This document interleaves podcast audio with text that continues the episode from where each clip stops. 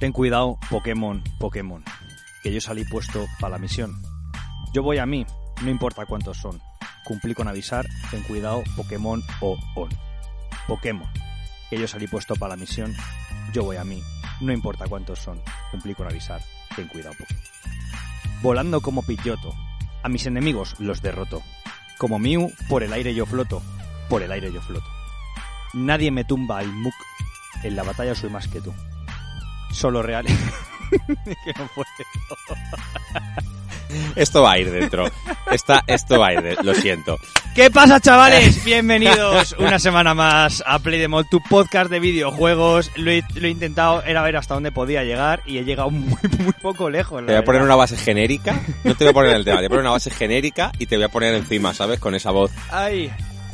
Esto, esto era para trofeo y es lo mejor que me ha pasado esta semana descubrir que J Balvin ha sacado un tema para Pokémon cuyo videoclip tenéis en YouTube y por qué no yo lo promociono, id a verlo, id a disfrutarlo porque es un espectáculo y cada uno que lo tome como eh, mejor le venga.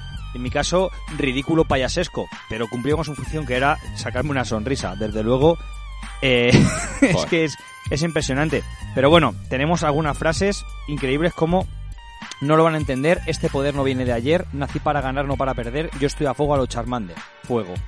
Como Onix fuerte a lo Roca, bro, a mí nadie me toca. Madre mía. Es, es intenso, ¿eh? Es increíble, es maravilloso y por favor, ved el vídeo y demás. Ah, y que sepáis que, que J Balvin se llama José Álvaro Osorio Balvin. Hala, ahí lo lleváis.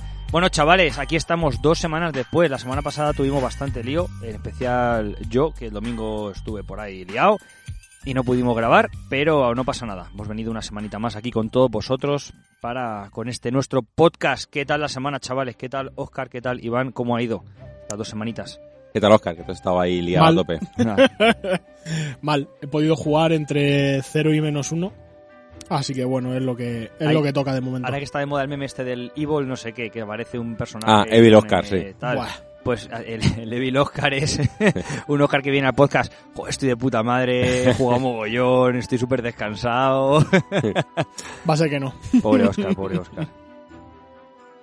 ¿Qué tal, Iván? ¿Tú qué nos cuentas? Yo sí he jugado. Yo le he dado fuerte.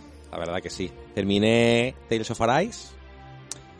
Eh, después de sesen- casi 60 horas de juego. Muy contento. Sí es verdad que la última... Coincido con mucha gente que la última 3, 4 horas, ¿no? Más o menos hacer un pelín cuesta arriba por ciertas cosas, pero no a nivel historia, yo creo que es más a nivel jugable, que no le han... Creo que le recortaron un pelín de tiempo. Que le metieron un poco el cuchillo, en plan de aquí, chavales, para adelante. O sea, tirar todo y para afuera. Y no lo hicieron de la mejor manera posible. Creo que es- esas dos horas de lore, pura historia y explicación de cosas, lo podían haber hecho con esas tres últimas horas de muerte y a pegar a todo el mundo. Pero bueno, bien. Luego el final, la verdad, que está bastante chingón. Y bueno, ya tocará ir a por el platino. Y me he pasado también Metroid Dread, juego cortito. Luego hablaré un poquito de él en los trofeos, pero muy contento, la verdad. Que invita a rejugarlo porque se juega muy, muy sencillito y muy, muy rápido. Y estoy con Kina, Breach of Spirits, que llevaré unas 12 horitas o más o algo así, más o menos. Llevo como casi la mitad del juego, más o menos. Muy contento. Luego en el topic hablo un poquito más de Kina, que el otro día pues tampoco pude dar mucha una visión correcta de lo que creo que ofrece este juego de Emberlab. Y entre otras cosas, eh, mi buen amigo Nacho, que al que saludo, que sé que nos escucha, eh, me pasó el RetroArch, que conocéis muchos como es un emulador que tiene muchas consolas eh, chinas y demás. Y me dijo, tío, están los emuladores de Nintendo Game Boy Advance y la 64, la GameCube, PlayStation 1, bla bla bla. Y me pasó una oferta del Razer Kishi, del mando. Y dije, sí, ahora mismo. y me llegó ayer, de hecho, y me llegaba con un, con un codiguito de Game Pass para canjear en tres meses, de dos o tres meses gratuitos. Así que cuando vuelva de, de trabajar, que me voy al extranjero, pues lo aprovecharé en, en Navidades que habrá más tiempo para jugar jueguitos. La verdad, Iván, es que tú eres una de esas pocas personas en el planeta en el cual RetroArch sería legal en tu caso. Porque lo utilizarías para jugar a juegos de Nintendo 64 Que ya tengo. probablemente ya tengas. Sí. Con lo cual sería como tener una copia de seguridad para, para emular esos juegos por ahí. O juegos que he jugado, pero me jugué alquilados. No, bueno. Ahí ya no es tan legal. Pero Ahí ya no es tan bueno, legal. Pero por ejemplo, joder, me he bajado. Me he bajado. O sea, mi, mi idea era comprarme el Osori o el Blasphemous e irme. Me voy a Dubai a currar. Y llevarme la Switch. Y pensé, no quiero llevarme la Switch a un país extranjero. No me apetece. ¿Y yo qué hago? Me bajo algo para el móvil. Y así, entre Disney Plus, Netflix y esto, pues de puta madre. Y joder, el mando es la hostia, pues adapta perfecto al este. Y me he bajado los Golden Sun. Con dos Ah, cojones. ahí, a claro que a sí. Mm. Que también tienes. Los tengo los dos, correcto. Eso, exactamente. Y me voy a bajar el Dolphin, el de. Cualquiera te diría, ¿por qué no te llevas la Nintendo DS y juegas a los Golden Sun originales? a las Vans. Las Vans. Además eso. ¿Sabéis cuando dejaban las pilas puestas en el. Se te han sulfatado. Se me sulfataron y no, no recibe bien la carga de las pilas y ya, buena suerte. Se puede limpiar, ¿eh? Sí, no, las limpié y tal, pero Tendrá le pongo por- pilas nuevas y no lo coge dentro. igual. Se te, se habrá colado dentro. Sí, pero vamos, que la Game Boy Advance está ahí de exposición, como tiene que estar, con mis jueguitos, y se emula y ya está. No hay ningún Bueno, por problema. 40 pavos te podemos comprar una segunda van, no te preocupes. Muy bien, en mi caso he jugado, bueno, ya acabamos Resident Evil 4, empezamos Resident Evil 5 ya con más calma, se ha pasado un poco el engorilamiento zombiesco, aunque es verdad que a partir del 3 ya no hay zombies, pero bueno. Y platino de Tales of Arise que conseguí ayer. Eh, no ha llegado a las 60 horas, 50 y pico, asequible, tranquilo y bueno, poco, poco, como todos los platinos, un poco rollo al final porque no, eh, bueno, el Spiderman no, en general los platinos suelen ser mucho de repetir cosas y demás, pero bueno, bastante bien. Ahora la verdad es que no sé a qué voy a jugar, tengo ahí bastantes cosas en la biblioteca, a ver qué hay que darle, como ese Mass Effect Trilogy, que hay que recuperarlo. Me gustaría sacar el platino del Morales, ya que me gasté ese pastizal DLC que nunca reconocí que era un DLC, pero ahora puedo reconocerlo. que ha pasado un año. Y no sé, ya veremos, a ver, a ver qué pasa. Ya pronto en noviembre te sale la edición física de Kina, que yo la sí que estaba esperando para, para comprarlo en físico. Tenemos un Pokémon ahí que no sé si al final compraré o no, aunque sí que lo tenía equipado, no lo tengo muy claro, el Perla, El Perla. Diamante este, ¿se llamen? No sé si voy a entrar a ese, a ese Pokémon, porque bueno, los Nintendadas últimamente no me. Entonces, ya veremos, ya veremos. Y poco más, verdad, esta semana no ha dado para mucho más, mucho deporte, mucho trabajo y poca consola, pero bueno. Así que nada, recordad que estáis escuchando Play Them All, probablemente desde iBox o quizá Spotify o en menor medida desde Apple, ¿cómo se llama? Apple Podcast, no sé, no recuerdo exactamente, iTunes Podcast, ¿cómo se llama el, el servidor? Recordad que nos podéis seguir en Twitter, en Instagram, en Facebook o dejarnos comentarios en el mismo iBox. Y nada, con esto vamos a comenzar con las noticias de la semana y ahora sí, con la introducción de nuestro podcast.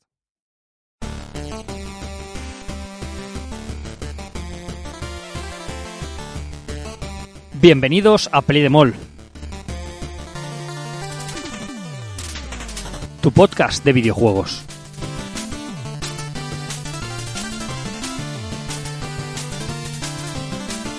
Pues vamos allá, chavales. Venga, Iván, comienzas Yeah. tú. Vamos con Blizzard, la empresa amiga de los niños y que también le cae a nuestro amigo Oscar. y a nosotros, que a mí tampoco me cae especialmente bien. Bueno, hubo una polémica hace relativamente poco con Overwatch, cuando Overwatch no está metido en mierda, eh, con Gis McCree, que era uno, de hecho, de mis favoritos de, de Overwatch, era uno de los personajes, el vaquero, sin ir más lejos, y bueno, pues al parecer el nombre estaba basado en un tío de la empresa que había tenido escándalo por investigaciones del estado de California eh, acerca de acoso, bla bla bla bla bla bla bla bla bla y le echaron del juego. No querían tener a un representante de tamañas acusaciones y lo que han hecho es reinsentarlo con otro nombre. A partir de ahora se llamará Cole Cassidy y estará disponible otra vez en Overwatch a partir del 26 de octubre. Yo lo que habría hecho es haberlo cogido, haberle hecho un, un lavado de cara entero. No, voy a- no hubiera puesto el mismo Pero, personaje. pero ¿qué han hecho? ¿Han quitado el personaje del juego entero? Han quitado el personaje esto? y han vuelto a meterlo con otro nombre, en vez de cambiarle el nombre directamente. Hostia puta, tío. Hola, soy tipo de incógnito. Claro, eso es. Madre mía, tío. Así que, pues eso. Que era un renegado que utilizaba otro nombre y que ahora ha, pues, ya ha devuelto su nombre efectivo. Pues nada, ahí vuelve, no sé si este juego está, está en la mierda, no juega nadie. Como la Avengers.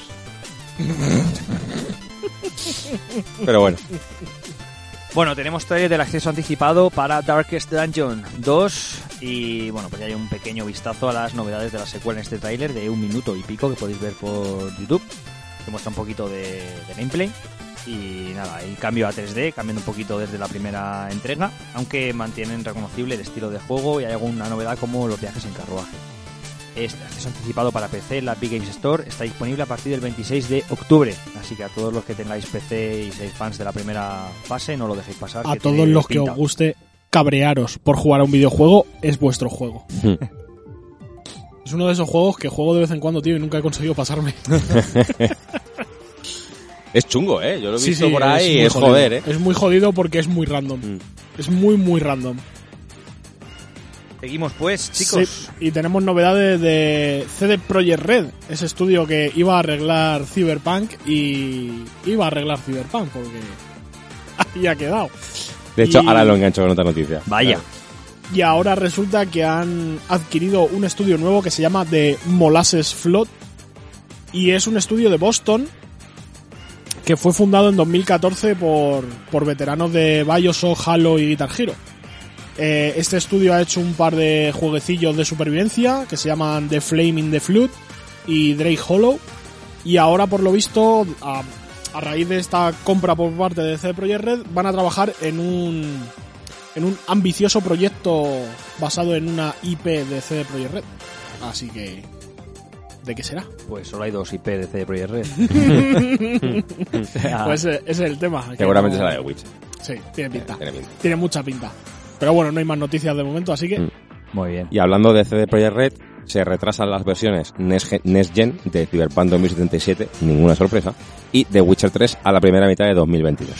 Que no están listas, que quieren hacerlo muy bien y que quieren hacerlo para enero o marzo para la de Cyberpunk y para abril-junio para The Witcher 3. Así que poca cosa más, dicen que van a incluir mejoras técnicas, bla bla bla bla bla, bla a ver qué hacen. Bueno, el día 27 de octubre a las 11 horario central europeo, si nos escuchas desde otro país, pues tendrás que mirar en qué horario se emite en tu país, tendremos un nuevo State of Play de Sony, centrado en lanzamientos de third party, de compañías que no son, o de, mejor dicho, de títulos no exclusivos para Sony PlayStation. Durará unos 20 minutos y en principio hablarán de actualizaciones de juegos ya conocidos y anuncios nuevos. Y esto pues de lo que pueda llegar en PS4 y PS5. Esperemos que ya menos PS4 y más PS5 en los Mm. próximos meses. Y venga, llegó el momento del juego, de la apuesta, del triple. Con third party. Venga, chavales, hay que jugársela. Vamos, ¿qué vamos a ver? Third Bueno. parties incluye Square Enix. Sí. Claro. Pues es posible que, que caiga el trailercito del 16. Sí, sí, Final Fantasy XVI y Project Asia, que ya no sé cómo se llama. Forspoken. Pero venga, venga, algo más jugoso. Pues no sé. En 20 minutos... Poca, poca, Poca hostia. poca hostia. Yo creo que se va a ver el tráiler... 20 de- minutos nada más. 20 minutos. Yo creo que se va a ver el tráiler del DLC del Resident Evil 8. Es posible. Ea, Eso es ahí os lo dejo. Sí. Elden Ring, algo nuevo. Teaser, teaser trailer extendido. El leak ese que se... en la filtrada esa que Sí. hubo. Puede ser que lo extiendan un poco. No es ninguna tontería. No, pero hubo la filtrada y al día siguiente salió trailer como tal. De la beta Pero está cerrada, ¿no? La beta cerrada y tal, entonces, dado que está cerca y eso, lo mismo sacan algo más de información o alguna chorrada. Pero quién sabe. Estaría chido. Venga, algo más jugoso. Y vamos ahí un poco. No hay nada, ¿no? Porque es que en el, el último fue muy gordo, salieron muchas cosas. Entonces no creo que digan... Pero este es, es third party. que- que- No sé. Respecto al final, no creo que... Igual hacen alguna... O sea, es el 20 aniversario de Kingdom. Dijeron que iban a decir algo. Aparte de lo de la Switch. Estaban ahí preparando alguna cosa. Igual sueltan un petardo al final del este, ¿sabes? Yo creo que van a mm, hablar un poco más de la trilogía del GTA. Es posible. No, no, no. Trilogía del GTA vieja. Bueno, a la ver. trilogía del ah, GTA vieja ahora a hablamos ses- de a ello. 60 pounds. ¿sabes? A 60 tollas. De hecho, lo- la tienes tú, creo, Dani. Sí, la tienes tú. Hablamos, hablamos de ella ya y no lo quitamos. Venga, vale, ahora, no os queréis mojar. Estáis aquí, este de domingo, ¿eh, chavales? No, es que, es que, que, es que, que puede haber más. tampoco Que que, no... ha- que hay en el caldero que puedan presentar algo. Horizon. No, pero Horizon es third party. No. Eh, Claro, es pero, que eso, ese es el venga, tema. petad vuestros sueños e ilusiones. Venid. Ahí estoy contento con lo que viene. No, no espero nada más. Bueno, sí, la Metroid Prime Trilogy, pero estamos hablando de Sony, entonces. Perdona, que me estoy colocando, que estoy un poco más gordo y no quepo bien aquí. A ver. Venga, vale, pues hablamos directamente del Grand Theft Auto de Trilogy, o esta nueva manera en la que Rockstar va a sacar un poquito más de rentabilidad a la saga Grand Theft Auto. Y esto os lo cuento en cuanto a la página web decida cargar. Muy bien, aquí lo tenemos. Bueno, pues Rockstar anunció ya la fecha de lanzamiento de esta trilogía para PC y para consolas. Eh, hay algunos cambios en la, colección anunciada oficialmente, porque esto ya se venía filtrando desde hace bastante tiempo.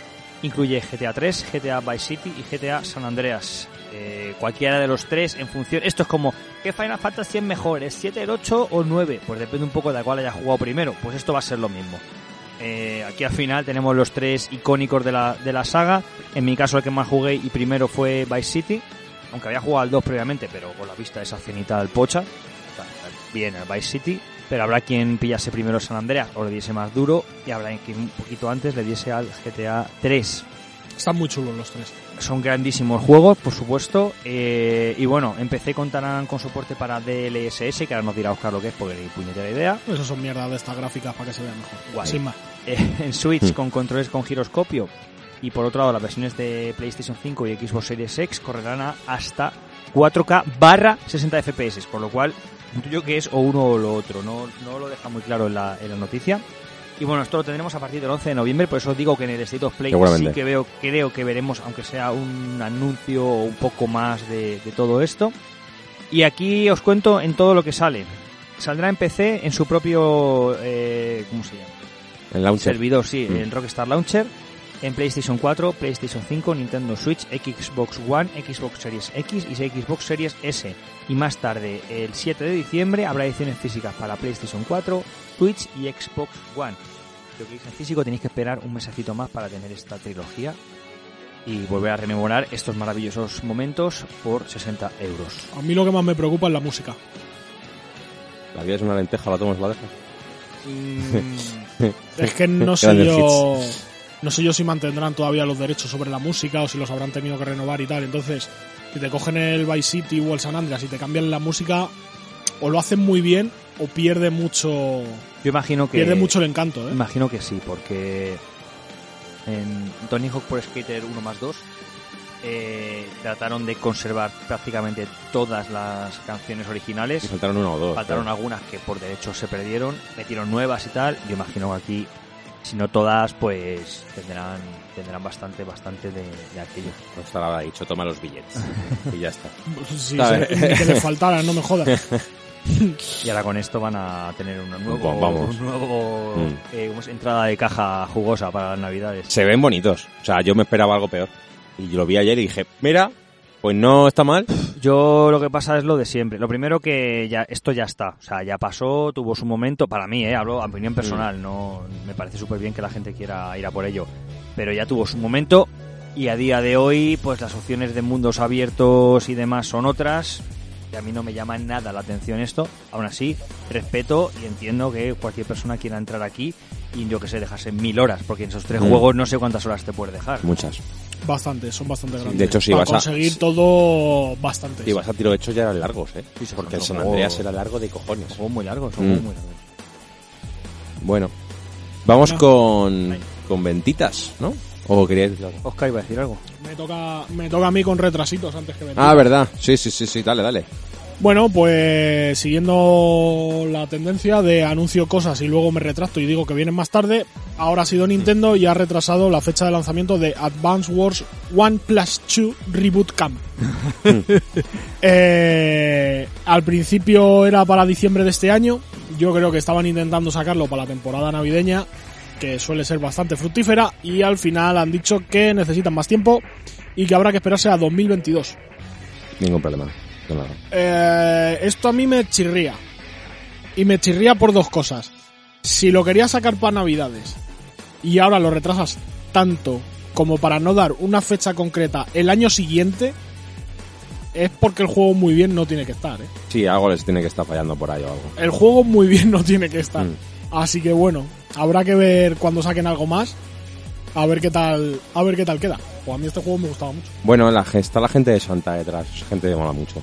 Sea, yo creo que a lo mejor han dicho, este no está como tiene que estar, vamos a retrasarlo un poco para que esté como tiene que estar. ¿Sabes? Yo espero que sea así. Pues vamos con ventitas en UK y ventitas de Inscription. Salió hace relativamente nada, el 19 de octubre, este nuevo juego de Devolver Digital. Y pues en apenas una semana ha vendido 100.000 copias, siendo un juego entre comillas indie, porque Devolver Digital no es que sea una empresa muy grande. Eh, está bastante bien, está gustando mucho. De hecho, yo seguramente caiga. Y según, bueno, para quien no sepáis qué es Inscription, mm, los compañeros de Eurogamer dicen que es un increíble creepypasta de un juego de cartas y es una epitome de una manera particular de entender los videojuegos. ¿Qué es un epitome, Dani? Tú que controlas nuestro léxico, pues yo no tengo ni puñetera idea. Pues me pillas, tío. Yo no, no soy la, la persona tan culta que pretende aparentarlo. Sí, sí, sí. Así que lo... Es por el meme del, del este. Ya, ya, ya, ya, ya, No, no pasa nada, yo os lo cuento. Pero vamos, no lo sabía, lo acabo de mirar, ¿eh? Mm. Resumen de una obra extensa en el que expone las ideas o las nociones fundamentales del tema que trata esta. O sea, un epítome es... Que es epítome, no epítome. Mm, es epítome. un resumen, básicamente, Vale. de, un, de una obra, ¿vale? Lo que se llama hoy en día sinopsis. Qué cultos son la gente de Eurogamer, ¿eh? Joder, sí, sí, sí. Muy bien, chavales, me gusta. Y bueno, pues seguimos con las ventas de Reino Unido durante el pasado mes de septiembre y bueno, pues PlayStation 5 vendió mogollón y FIFA 22 prácticamente se ha hecho con casi todo el mercado, aunque las ventas en formato físico de la edición de este año han bajado un 34% respecto a las de FIFA 2021. Lógico y normal, y más aún sabiendo que la cosa está como está y que seguramente FIFA se desvincule de Electronic Arts. Entre los 20 videojuegos más vendidos durante el mes de septiembre podemos encontrar eh, Tales of Rise, NBA 2K22, Diablo 2 Resurrected, Deathloop, Dead Stranding Director's Cut, Insurgen Insurgency Sandstorm o Life is Strange True Colors. Así que, bueno, pues está, está bien la cosa. La tercera consola más vendida la Switch, la segunda Xbox Series X S y el accesorio más vendido del mes fue el DualSense. Así que ahí están las ventitas del mes. El, el mandito este nuevo de la Play lleva batería interna, ¿no? Sí, Sí, Uf, sí, sí. Que era el- una de las cosas que se quejaba la gente. normal. Mm, Pues dentro de 8 o 10 años será un bonito pis- pisapapeles. mm, Dentro de 8 o 10 años tendrá la Play 6. Sí, a ver, a ver. o tendremos que estar con el, con el mando conectado continuamente. A ver. Bueno, pues pasamos a novedades de Apex Legends. Y es el nuevo lanzamiento de la nueva temporada, que se llama Evasión. Y es la temporada número 11 del juego. Eh, novedades. Nuevo mapa tropical. Eh, parece que va a haber fauna salvaje libre por el mapa. Y jugador nuevo, personaje nuevo jugable, que va a ser Ash de Titanfall 2. ¿Cuántos van ya en total? Un huevo, tío. Si yo hace que no juego. Ya, ya, o sea, hay hay bastante... Yo me quité de la droga y ya no. Eh, a lo mejor vuelvo algún día cuando me apetezca así un shooter, pero ahora teniendo el Back for Blood y eso, y que no tengo apenas tiempo para jugar, o sea que me va a durar el Back for Blood, no, no pinta bien para el Titanfall, la verdad. O sea, para el Apple Legend. Y sale el 25, el lunes 25, o sea, se, mañana, se va a poder ver el primer tráiler con gameplay de esta temporada. Así que nada, si, si seguís dándole al jueguito, echarle un ojillo. Fantástico y maravillosa noticia para los fans de Apex Legends. Vamos allá con novedades para Metroid, que aunque acaba de salir, ya tiene un parchecito por ahí para solucionar alguna cosita. Iván, Es- cuéntanos. Eso es, pues bueno, tenía un pequeño bug en cierto momento del, del juego. Eh, a ver, vamos a ver. Este bug va dirigido a corregir un bug específico en el que si cierta puerta hacia el final de la partida tenía un marcador en el mapa, al destruirla el juego se cerraba de inmediato. Guapísimo. Ya, ya es un bug, o sea, tienes que tener un marcador en una puerta, que no sé por qué va- tienes que tener un marcador en una puerta, y... Bueno, Bueno, de los cientos de miles de personas que hay en el mundo, Tenía que la- pasar de las posibilidades son Mm. casi infinitas, pues al final pues es posible que pase. Al final, este tipo de fallos son cuando tienes tanta gente jugando y tantas posibilidades que es imposible prever todo. Si Efectivamente. repente aparece alguna cagada por ahí, no pasa nada, se arregla. Por lo menos es una cosa que a día de hoy, antes no se podía hacer, ahora a día de hoy se puede, se puede meter fácil. Eso es. Y bueno, luego hablamos de Metroid. Los feos, un poquito, que más que en el topic es mejor. Y, y ya está. A mí, bueno, yo no he tenido ningún problema con... De hecho, Tú nunca tienes ningún problema. Ya, ya. Yo, la verdad es que no. Llega Cyberpunk, sale, se rompe el juego por todos los lados, no vale ni para tomar por culo, pero Iván dice, ah, pues a mi juego me va de A puta mí, madre. a mí solo se me ha cerrado ocho veces. El Es que me- se me cerró pocas comparadas contigo. Es verdad, el tío. juego funciona, vamos, finísimo. O sea, es verdad que, por ejemplo, con Cyberpunk tuve, evidentemente tuve, pero no se me cerró 40 veces como a ti, tío. Sí, sí. Una, Tuviste mala suerte, eh. una cada dos horas, que hice la media. Mm. Bueno, seguimos con novedades por parte de Bethesda. Ahora Sí. ya Microsoft, ¿no? Podría ser. Eh, sí, más o menos. Bueno, pues Bethesda ha publicado un teaser del nuevo modo Horda de Doom Eternal. leído modo gorda, tío. Modo gorda. ¿Qué es eso? Oye, ¿Qué modo, es eso? modo horda, ¿no? Qué guay para un Doom. Sí, sí, sí, tiene. A ver, a ver qué es lo que sacan.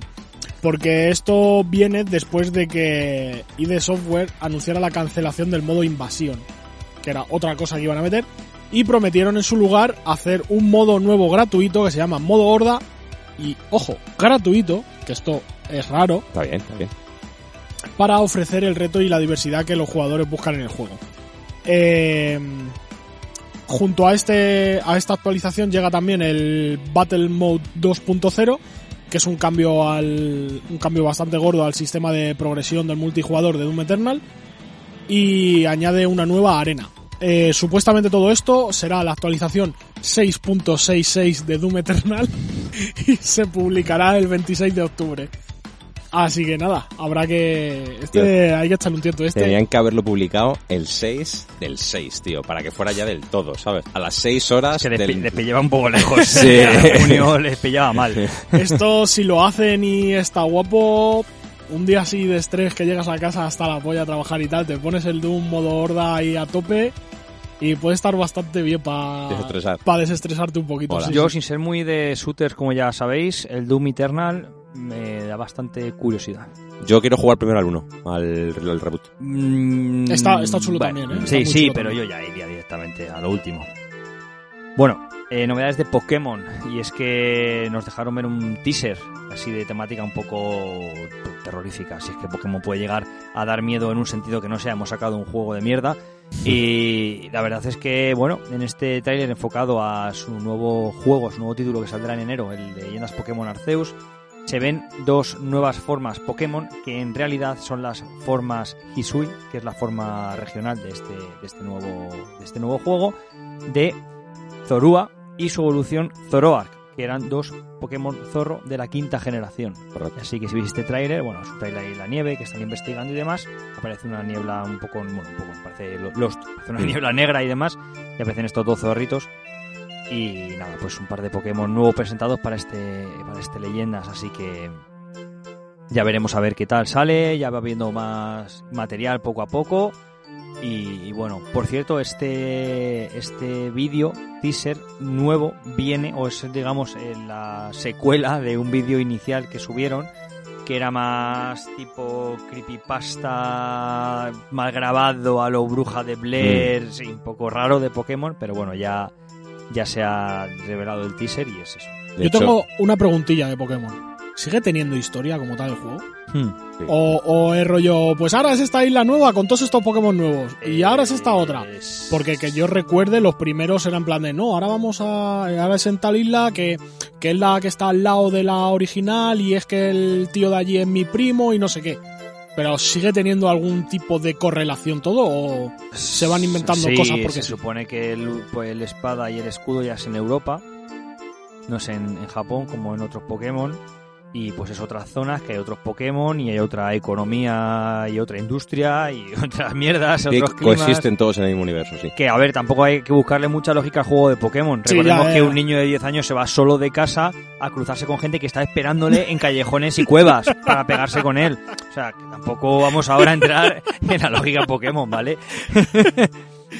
Pero sí, se supone que está todo en el mismo, en el mismo universo Lo- raro. y- los creativos, tío, que hacen los Pokémon tienen que estar hasta los cojones. Pues el, Porque es que ¿cuántos sí, llevan ya? ¿Cuántos hay? Más de mil. muchos. Bueno, más de mil no, pero cerca. Eh, es que a sí, son cosa 831 o algo así, creo. que- cualquier cosa que se le ocurra van a dibujarlo y van a decir, coño, es que este es igual que no sé cuál. Y van a hacer otro, joder, es que este es igual que el otro. Hay 890 Pokémon, Madre eh, con los últimos que se incluyeron en Espada y Escudo.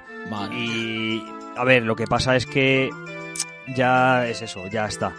O sea, ya hay un Pokémon llavero, hay un Pokémon eh, en maceta, no, ah, lo hay también, pero Sí. un Pokémon jarrón, un Pokémon taza de té. Quiero decir, que es que ya Por eso te digo coges que un objeto, le pones un ojo y una boca y es un Pokémon, ya O está. sea, mantener la creatividad después de 890 Pokémon. Es muy Es imposible. por eso te Es digo, es que lo estaba hecho- pensando y digo, tienen que estar, vamos, hasta las cojones de hacer Pokémon. De hecho, yo creo que excepto los iniciales que van saliendo, que es donde quizá pongan un poco más de cuidado, que al final son nueve siempre, y los legendarios, y a lo mejor Pues alguno más... los más mascota, claro, sí. El resto suele ser ya mierda, o sea, Mm. son... De hecho, en Espada Escudo los iniciales estaban bien, los legendarios bueno.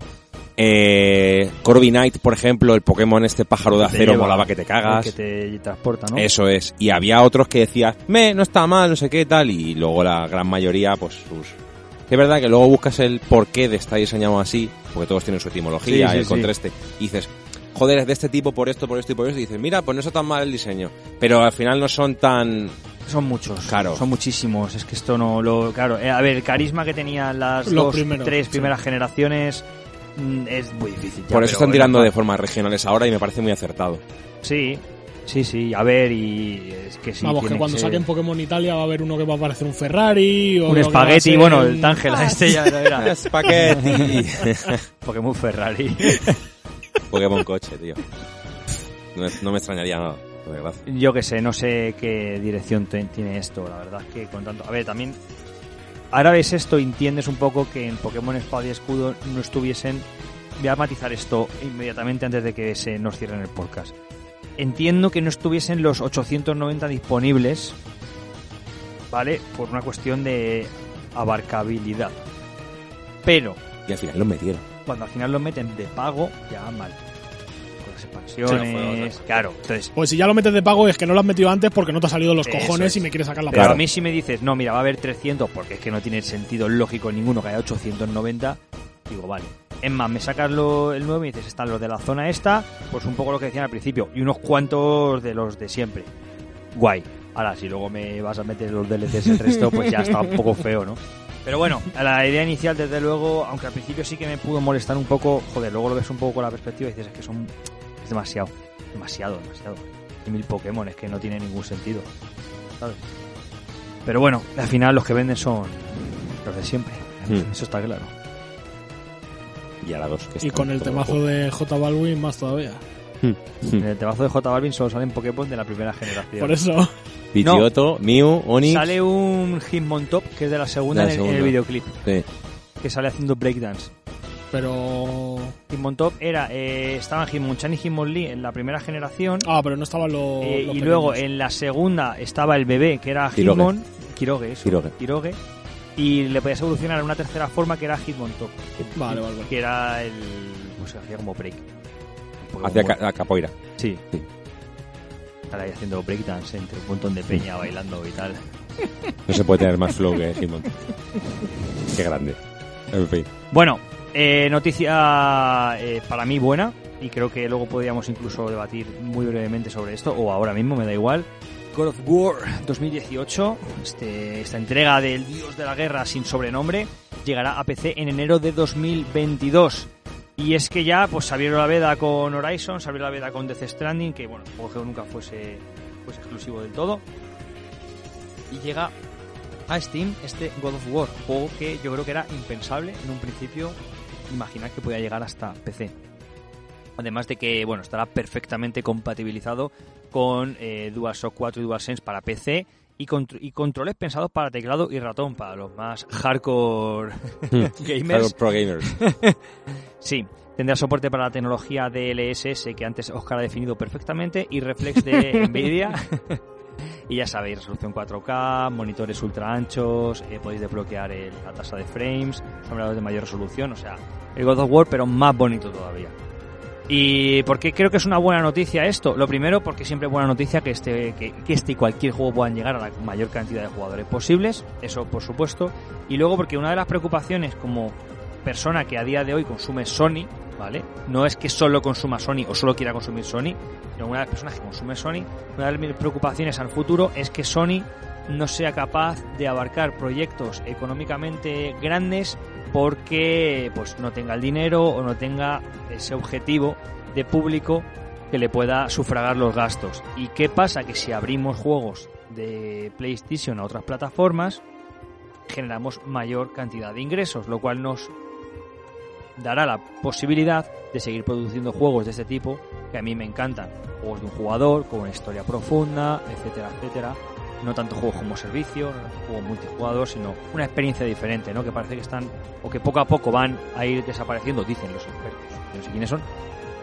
Y abrir esto a PC solo es buenas noticias para todos, para jugadores de PC, para jugadores que no tengan eh, una, una PlayStation y para el futuro de Sony como compañía, porque le provocará que tenga más ventas, mayores beneficios y pueda seguir trabajando en ese tipo de juegos.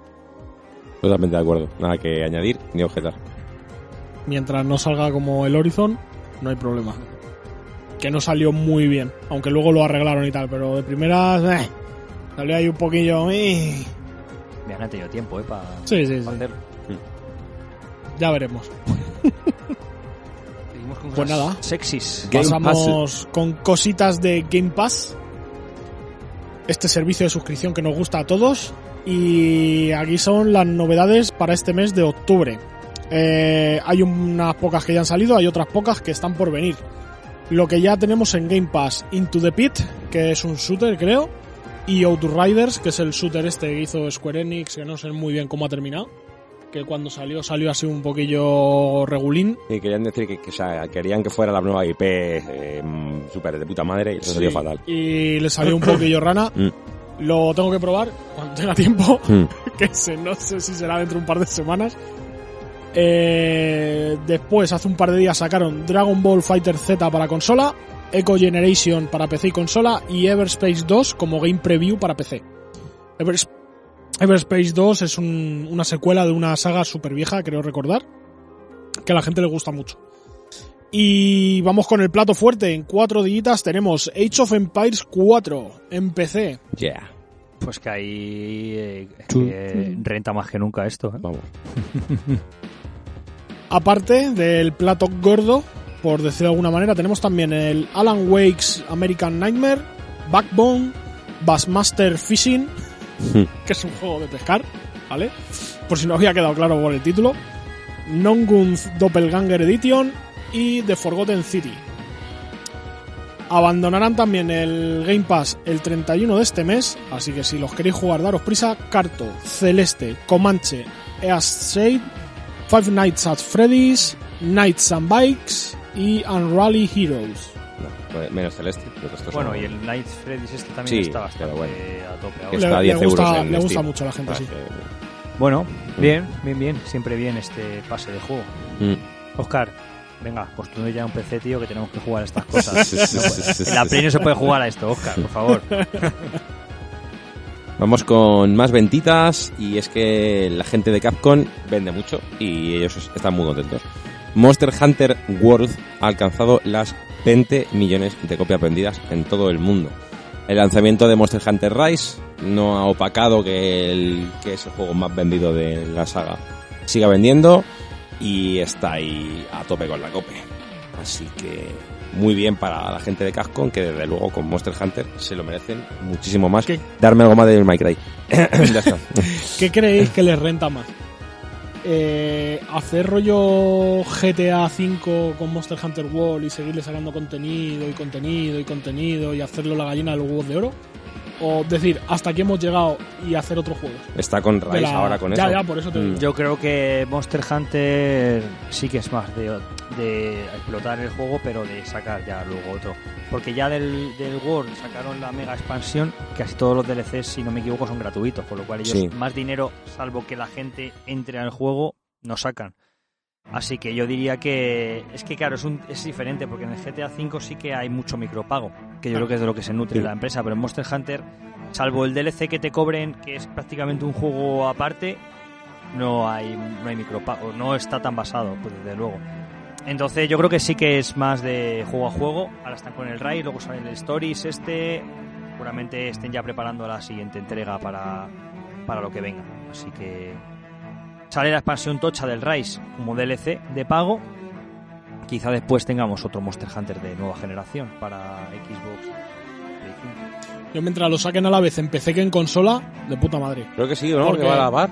Porque al No, Monster Hunter, momento no. el Monster Hunter World lo sacaron más tarde Y el. Rise igual. y lo jugué en Play y cuando lo sacaron en PC le quería dar un vicio insano y fue en plan de "Pff, ahora me lo tengo que comprar otra vez y aparte empezar de cero la partida, venga hombre. Bueno, malas noticias para los fanses de Hidetaka Miyazaki, From Software y todos esos maravillosos y fantásticos juegos que algunos, como yo, descubrimos tarde, pero estamos enamorados y fascinados con toda esta saga y estas entregas. Y es que Bandai Namco ha confirmado un retraso de un mesecito en la fecha de lanzamiento de Elden Ring. Recordemos que From Software tan solo había retrasado anteriormente Bloodborne, también fue aproximadamente un tiempo similar, y que no es algo como muy común que se produzcan retrasos en, en From Software, pero siempre que sea por una mejor calidad de juego o por unas mejores condiciones de los trabajadores, estaremos de acuerdo. ¿Te has Lo- fijado que los retrasos han pasado de retraso por porque hay COVID y tal y cual a retraso porque el juego no cumple las expectativas? Es que lo del COVID, lo del COVID tenía, tenía que tener un, un fin. Sí. O sea, la, la excusa COVID tenía que acabar en algún momento. Y ese Yo- momento se acerca. Yo creo que tienen todos mucho miedo de no hacer una rollo cyberpunk. ¿eh? Ya, hombre, es que te la y aún así Cyberpunk vendió Cyberpunk, para bueno y para malo, ha sido un antes y un después, ¿eh? Sí, sí. solo para malo, ¿eh? Bueno, eh, lo malo de esto no es tanto que se trata de un mes, que un mes podemos aguantar todos y tenemos juegos para reventar, sino que se nos junta con Horizon para los fans de... ¡Hola, loco! Claro, ahí, ahí va a haber ahí hostias. Entonces, bueno, eso ya no... Bueno, está- no pasa nada. Retrasan Vaya. Horizon un mes y ya está. Eso sería... Eso sería... Feten, ¿no? vamos, ¿Tú sabes todo lo que viene en febrero? Guerrilla, por favor, tomadlo con calma. Tranquilos. Y oye, que si se tiene que ir el juego a marzo o abril, yo no pasa nada, ¿eh? Yo lo voy a comprar igual. Lo que viene en febrero. Recordar que Horizon se veía muy chingón Sí, sí. y va a salir para Play 4. Bueno, eso, eso es una batalla. Entonces- eso es una batalla que ya tendrán que jugar eh, los que sigan teniendo Play 4. Yo no descarto un retraso del juego, yo solo te digo eso. Mm. ¿Qué pasa en febrero, Iván? Que vienen muchas cosas, ¿Qué viene? tío. ¿Qué viene? en O sea, yo no entiendo, tío, qué vamos a hacer. Es el noviembre de 2019, tío. Sí. O sea, me, me estoy ver, acordando. ahora digo que viene en febrero. Yo lo digo, si está aquí, lo tengo aquí. La información está eh, Donde tiene que estar. Tenemos Life is Strange Remastered Collection. Tenemos Dying Light 2, The King of Fighters 15, que no sabía que hubiese 14 Sí. antes, pero bueno. Horizon Forbidden West, Sifu, el Assetto Corsa Competizione para los fans de la conducción, Elden Ring, Blood Bowl 3, juegazo y Ya, pero venimos del Arceus, sale en enero. En marzo sale Bayonetta. Eh, sale el Project Triangle este, su puta madre. Marzo también, sí. El Shin Megami Tensei. Postpoken, ¿cuándo? no hay fecha. Pues está por ahí Muchos, cerca. muchos salen en primavera, que aún no hay fecha. Pero bueno, O sea- ya harán sus movimientos de encaje para que no haga toda la misma semana. Si todo va como según lo previsto, eh, la cosa es que sale un viernes Horizon y al viernes siguiente Elden Ring. Y esto Que es Horizon, chaval. jodido, es jodido. Jodido porque aquí es enfrentar El papá con mamá. eso es. Eso es. Aquí está la cosa, está jodida la cosa. Pero bueno, no todos son malas noticias, ya que va a haber para algunos afortunados y o afortunadas una beta para PlayStation y Xbox eh, en la cual hay que registrarse antes del 1 de noviembre y se podrá probar entre el 12 y el 15 de noviembre. Si estáis interesados en probar Elden Ring, meteros en la página de oficial en Bandai Namco de Elden Ring y podéis registrar y si tenéis suerte podéis probar en una de estas plataformas este juego que tiene bastante, bastante buena pinta. Por otro lado, hace poco hubo una filtración de un gameplay y luego ya directamente salió un teaser trailer en el cual pues, pues, se ha avanzado un poquito en lo que va a ser este juego. Yo la verdad es que estoy un poco esquivando, no esquivando, estoy viendo poco trailer, poco teaser, quiero verlo, o sea, estoy tan convencido de esto que no quiero eh, no quiero ver trailers. salvo que me toque la beta, voy a llegar allí en plan de, bueno, a ver qué me cuentas desde el principio, no quiero saber nada, no quiero saber nada. ¡Voy a saltar! Se puede saltar, bueno, Sekiro se podía saltar y no pasó nada, nadie, nadie murió. También tienen que si viajes rápidos y atalayan, Mm. bueno, ya está. Em, expectantes de este juego. Muchas ganas. Bueno, pasamos a cositas de Batman. Yeah.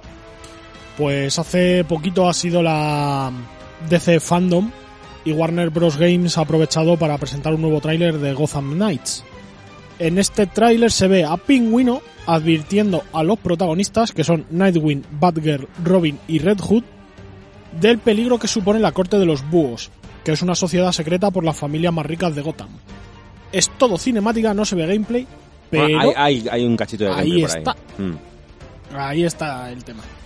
Eh, esto yo creo que, salvo a la gente que sea más lectora de cómics y tal, no, no sabrán ni qué coño es. Porque lo de la corte de los búhos y eso creo que no sale en ninguna película, ¿no? No, es, No, es de cómics. de cómics directamente. Y además esto salió en la DC Fandom esta que hubo hace poco que hicieron, anunciaron trailers del nuevo Batman, del nuevo, bueno, nuevo Flash, de Flash, de Black Adam y bueno, todo este tipo de películas que va a presentar DC. Ahí se presentó a los Gotham Knights y son todo héroes, ni voy a decir de segunda liga, no, más bien héroes de segunda generación, héroes relacionados con Batman. Con los chavales de Batman, siendo sí. Batman el inicial, pues son no ayudantes, pero bueno. Son los que Robins, estado- son todos Robin. Sí, son, es, es Mm. que no, el ayudante no me gusta tanto, pero bueno, es todo gente que, que ha Eh. currado con, con Batman y es un juego centrado, centrado en ellos, puramente. No sé, ya veremos, igual es un juegazo, ¿eh? Y Tiene mejor pinta que los Avengers.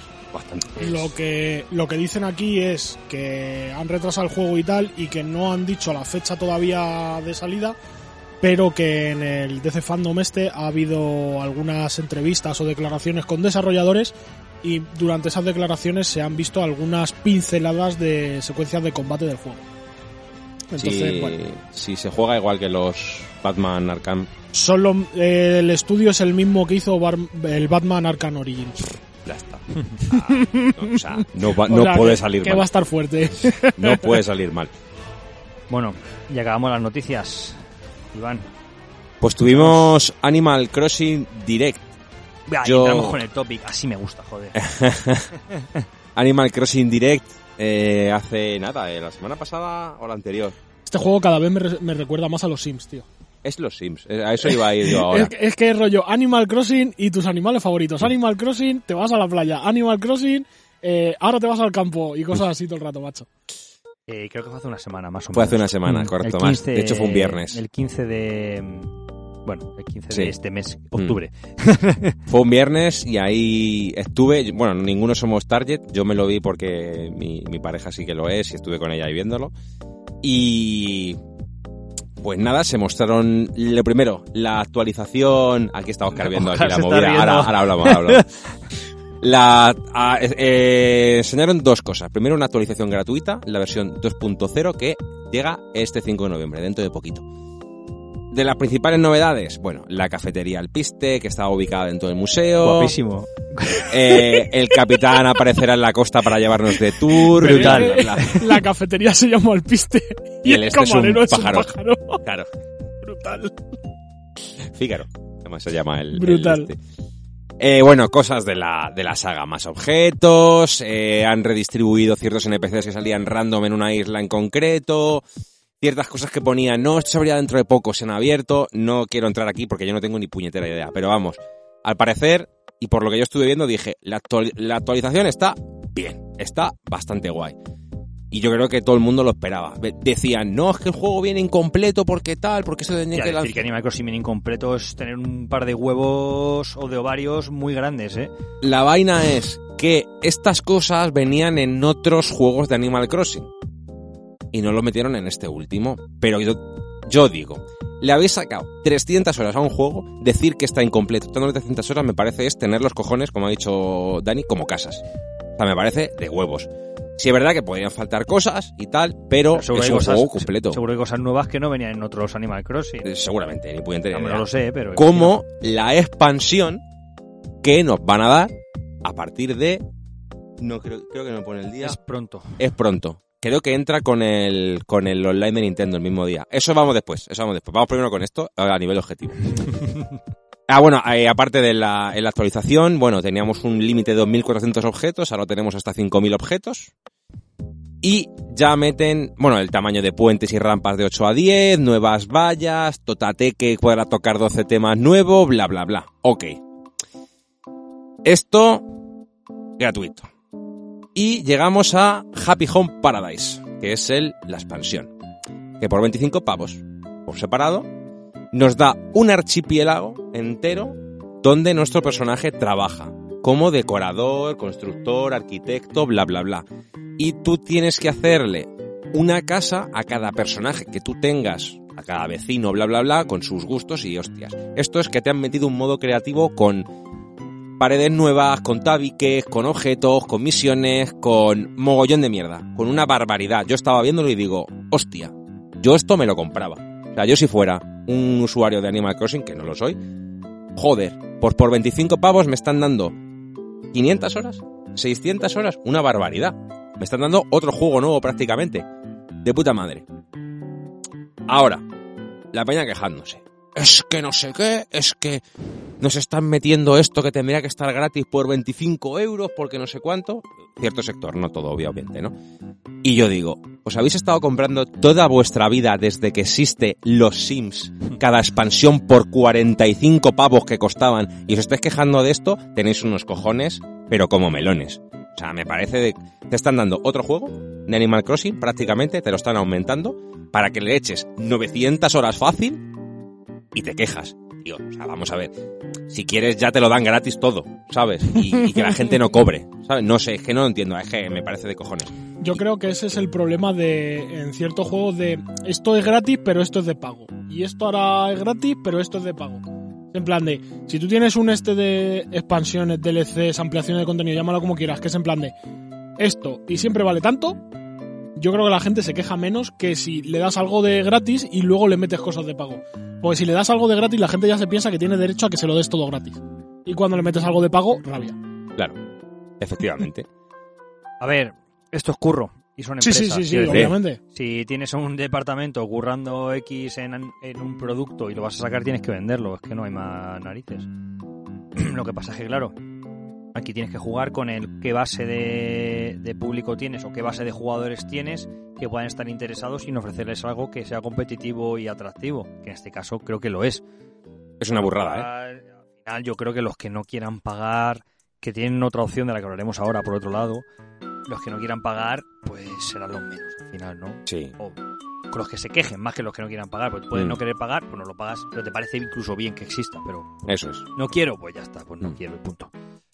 Y ya os digo, la expansión mola que te cagas. O sea, desde cambiar iluminación, efectos, espacios, Y seguro que pilares. le da, seguro que esto le da ahora un poquito de, de subidón al juego, de que vuelva, de, anda, mira, va a salir la expansión, venga, voy a volver al jueguito, y como debe ser un juego de estos que te atrapa y se lleva tu alma, Sí. pues ya vuelves a entrar. Y además, no han sido muy listos porque te han sacado el DLC gratis para que digas, anda, hay cosas nuevas, voy a ver, a ver, ahora que también viene Halloween, no sé qué, tan, no sé qué, y de repente, ups, es que sale la actualización de pago y he vuelto a entrar al juego, venga, va, vamos a echar ahí un dinero Correcto. y ya está, está ya el lío hecho, pero bueno, bien. Sí, Son que son 25 euros. que sí, que sí, que está bien, sí, yo lo veo, lo veo bien. O sea, yo ya sabéis que los Mm. DLCs que tienen sentido, para mí, están bien justificados. Eso es. Pero Pero vamos al, vamos al topic vamos de la al topic de la semana.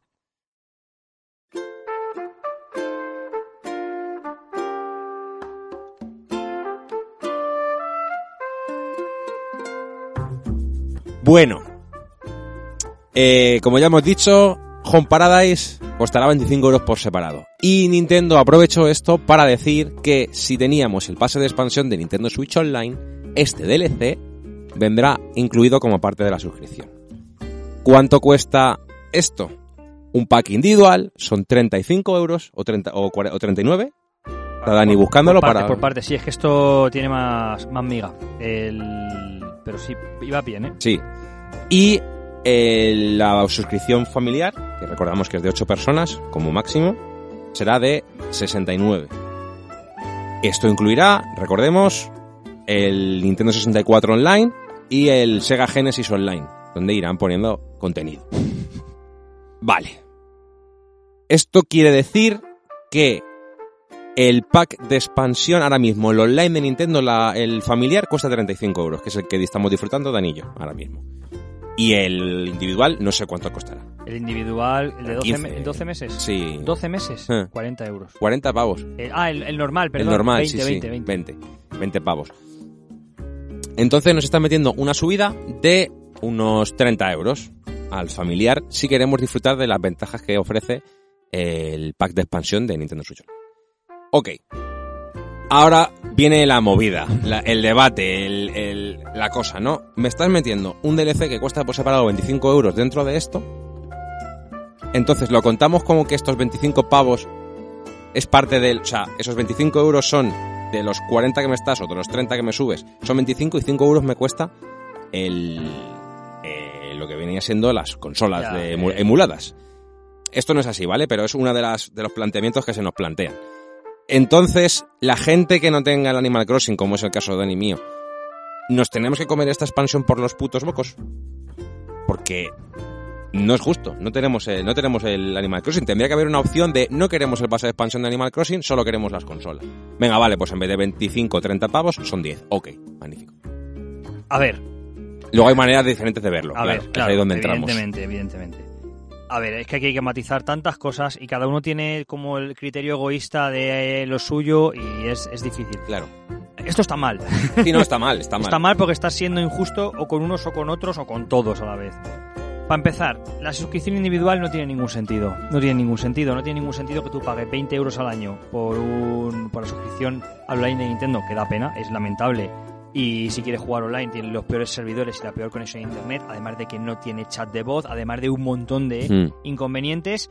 Y más allá, eh, las, las suscripciones online, tanto de Xbox con el Gold como de Sony a través del PlayStation Plus, al menos, al menos te ofrecen juegos relativamente modernos al uno al, o sea, a todos los meses. Mm. Aquí el incentivo son un catálogo de juegos muy antiguos, muy antiguos, de muchísimo valor, que yo disfruto como el que más, ¿eh? Pero muy antiguos, que no reponen, que apenas introducen nuevos, porque recordemos que el catálogo se actualiza pff, Cada 4 o 5 mil meses. años de manera prácticamente aleatoria y encima sin avisar. Con lo cual, pagar un año de por 20 euros, que no es un precio muy excesivo a lo mejor para otras plataformas, es verdad que Nintendo pues no es, una, es bastante locura, pero es que encima eh, pagar el, el paquete de expansión que pasa a 40 euros, pues ya se nos va un poco de las manos. Con lo cual, claramente, Nintendo yo creo que lo que pretende es que tengas un pack familiar, porque, claro, pasas de pagar barato. 20 euros a pagar 4 o 5 al año. O sea, Es lo que es, pagamos es- es ridículo. Mm. El otro día hicimos el cálculo y en, en nuestro caso, que somos 8 personas en la cuenta, eh, de pa- pasar del, del online normal al online con expansión, creo que nos suponía una subida de 3 euros. o 7. de 4. Que no es tanto. Era, o sea, yo, yo le dije a Iván, tío, que por 7 euros lo pagamos al año y podemos entrar a los juegos de Nintendo 64, que luego es un poco el engorilamiento. Porque ya nos metieron por el culo, nunca mejor dicho, ese Mario 3D All Stars, Mm. que de verdad, Nintendo, no me olvido que la responsabilidad es mía y soy gilipollas por haber comprado eso, pero nu- nunca te lo perdonaré, Nintendo, ¿sabes? Y, y claro, me están metiendo juegos de Nintendo 64 que sí, pero que ya encima es una plataforma que no conserva quizá tanta tan bien la magia como la Super Nintendo, haciendo algunos juegos icónicos como el Majora's, eh, el Ocarina of Time o el, Mm. Mario 64. Me están metiendo Sega Mega Drive, que está muy bien, pero Mega Drive es una generación anterior, porque forma de la parte de la generación de 16 bits. Oh, perdón, de 32. 30, 10, 32. 64 es esa, No, ¿no? 32 es Play, es 16. Es 16. Pero la 60 32. 64 era 64 bits. Sí, por eso. 32 es Play, porque era la mitad. Porque la Nintendo 64 lo que tenía poderoso era... Ah, ¿era eso? Era, sí, Ah, era ok. los 64. Vale, vale, vale. Sí, sí, de 16 bits es. Pero bueno, que aparte creo que, aparte creo que viene en, en la de Mega Drive venía. Sí, en la Mega Drive 16 viene bits. que la tengo en casa.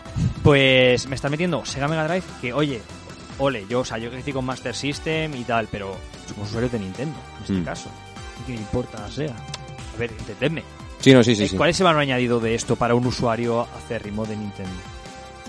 Bueno, Y- si eres. Si te gustan los videojuegos, A ver, no que sí, mal, que sí. Estoy hablando desde un punto de vista más empresarial, quizá, Mm. ¿no? De, vale, que le puede interesar. Entonces, vale, que la expansión, pues te la comes. ¿Cuánto vale la expansión? Yo quiero pensar que la expansión te la están regalando. Que no vale. En lo que hablaba vale Vince Smorsley, creo, en el Creo, Discord. creo que es cero euros la expansión. Porque si no, ya te enfadas. Es que es eso, es que... Sea, yo creo que es eh, esto, el- el- la subida sería perteneciente a las consolitas antiguas y la expansión te la regalamos y así los que tengan, que por cierto, jugada maestra Nintendo, son los genios del mal, ¿eh? Claro, si tú quieres jugar a Animal Crossing Online tienes que tener la suscripción online. Con lo cual, amigo, y si te pongo el cebo un poquito más gordo y jugoso, igual Igual caes. Igual caes fácil, Sí. ¿no? Porque tú imagínate, tengo el Animal Crossing, tengo la Nintendo Juego Online, tengo la suscripción online por pelotas porque lo necesito para poder jugar online. Claro. Y digo, hostia, es que subiendo esto por menos dinero del que me cuesta la expansión sola, tengo un año entero de la expansión y además los añadidos. Claro, y el año que viene, si no quieres seguir jugando, no lo apagas y fuera. Eso es. Con lo cual, ¿cuán- ¿cuánto, cuesta aquí, no? Claro. Es que es, es peliagudo. No lo sé, la gente está muy enfadada, tiene un montón de... ¿Veis el vídeo de presentación de, de esto? Yo lo entiendo. También os digo, las cosas hay que pagarlas. O sea, pero creo que haberlas pagado una vez era suficiente. O sea, creo que Nintendo podría haber incluido perfectamente esto en su, en su online original. Y si quieres los DLCs, metes unas... Claro, y ya está. Y que, que sí, que las IP son suyas, que valen dinero, pero que estos juegos ya, ya están mega, extra, ultra amortizados. Aquí ya ni gente trabajando. Esto es dinero ya fácil. Y esto está feo. Esto está feo y pues bueno, seguimos clavando clavos. Esto tiene que tener un límite. Electronic Arts lo tuvo, Blizzard lo ha tenido y Nintendo Lo acabará teniendo. lo tendrá en algún momento. Luego Sí. hablamos que hay trofeo para Nintendo luego también. Mm. Pero bueno. Lo que expone Vincent en Discord el otro día es que si esta práctica les sale más o menos bien, Que saldrá que bien. sigan metiendo DLCs de otros juegos, que eso ya dices, ok, igual me sacan un DLC para el Pokémon, igual me sacan tal, y ya caes. Y ya ahí vas a caer. Pero si es que vamos a caer igual. Ya. Porque, tien- claro, vamos a ver.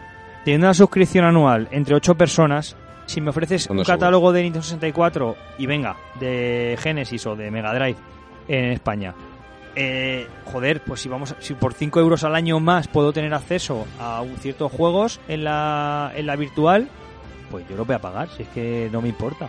Pero no me guarres ni me hagas cosas raras. Y sobre todo no te flipes con la suscripción de una persona. Ya, es que la de una persona de- es una de locos. Sí. Sí, sí, sí. Pero bueno. Bueno, Claro, cuéntanos algo, tío. Estás ahí callado. Pues ha salido expansión de No Man's Sky. ¿Qué te parece? Me parece bien. Me parece bien. Y gratis, ¿no? y son, uno, son unos cracks porque ha salido la expansión de No Man's Sky y la expansión trata de Duna. Ah. ¿Duna O- o, Dune? O sea, sé, Dune, que a- no sé a quién coño se le ocurre traducirlo al castellano. Por favor. Y está muy chula, ¿eh? Han metido un planeta así raro y gusanos de arena. Pero no solo gusanos de arena, es que los gusanos de arena los puedes criar y los puedes montar luego por ahí. Bueno, no voy a hacer spoilers. Eh, entonces, claro, la han hecho con, por así decirlo, en conmemoración de la peli de Dune, que se ha estrenado hace nada. Y la peña está muy contenta con esta expansión, obviamente gratuita, como todas las de No Man's Sky.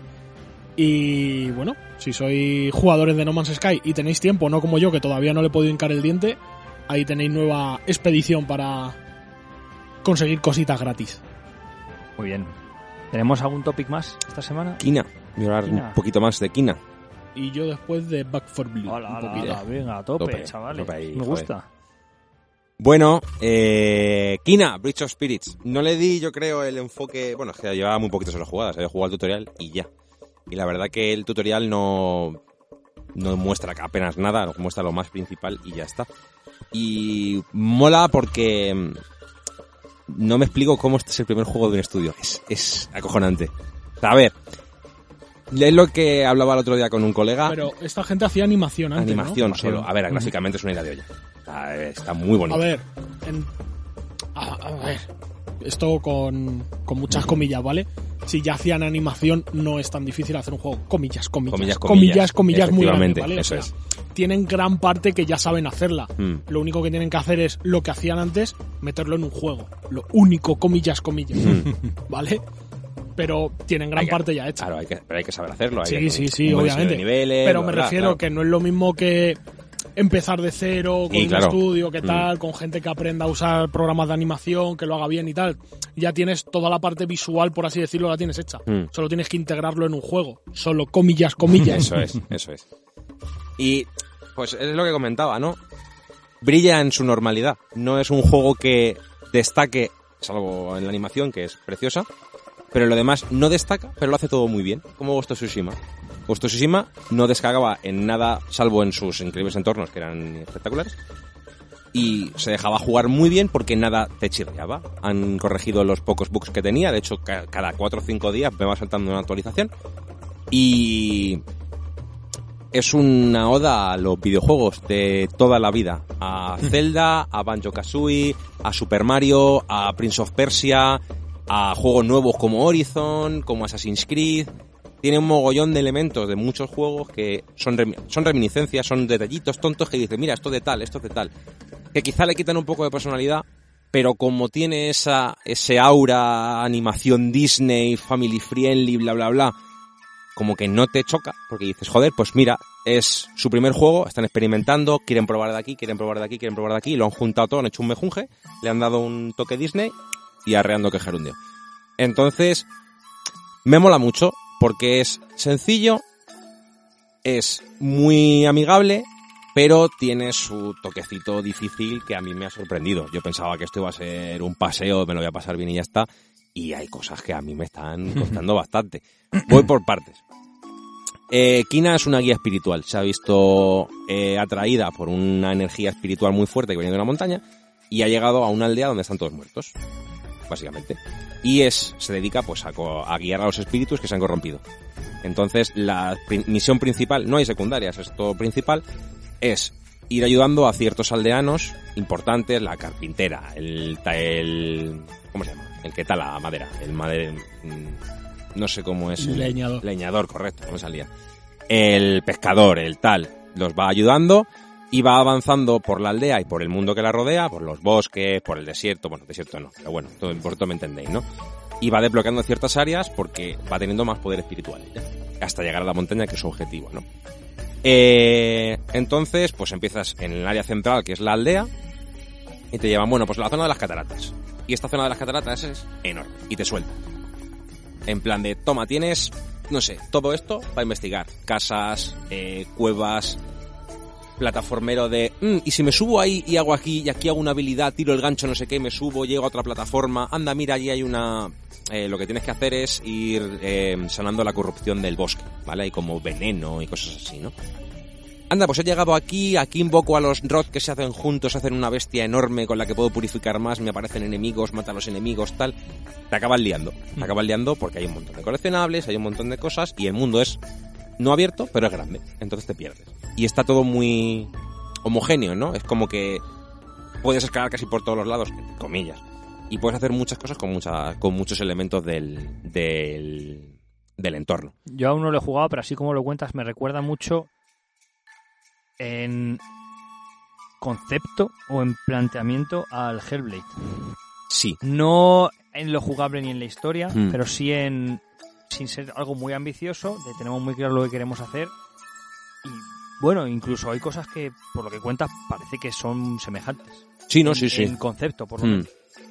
De hecho, es, es más plataformas que Hellblade. Hellblade era narrativo, prácticamente, ¿no?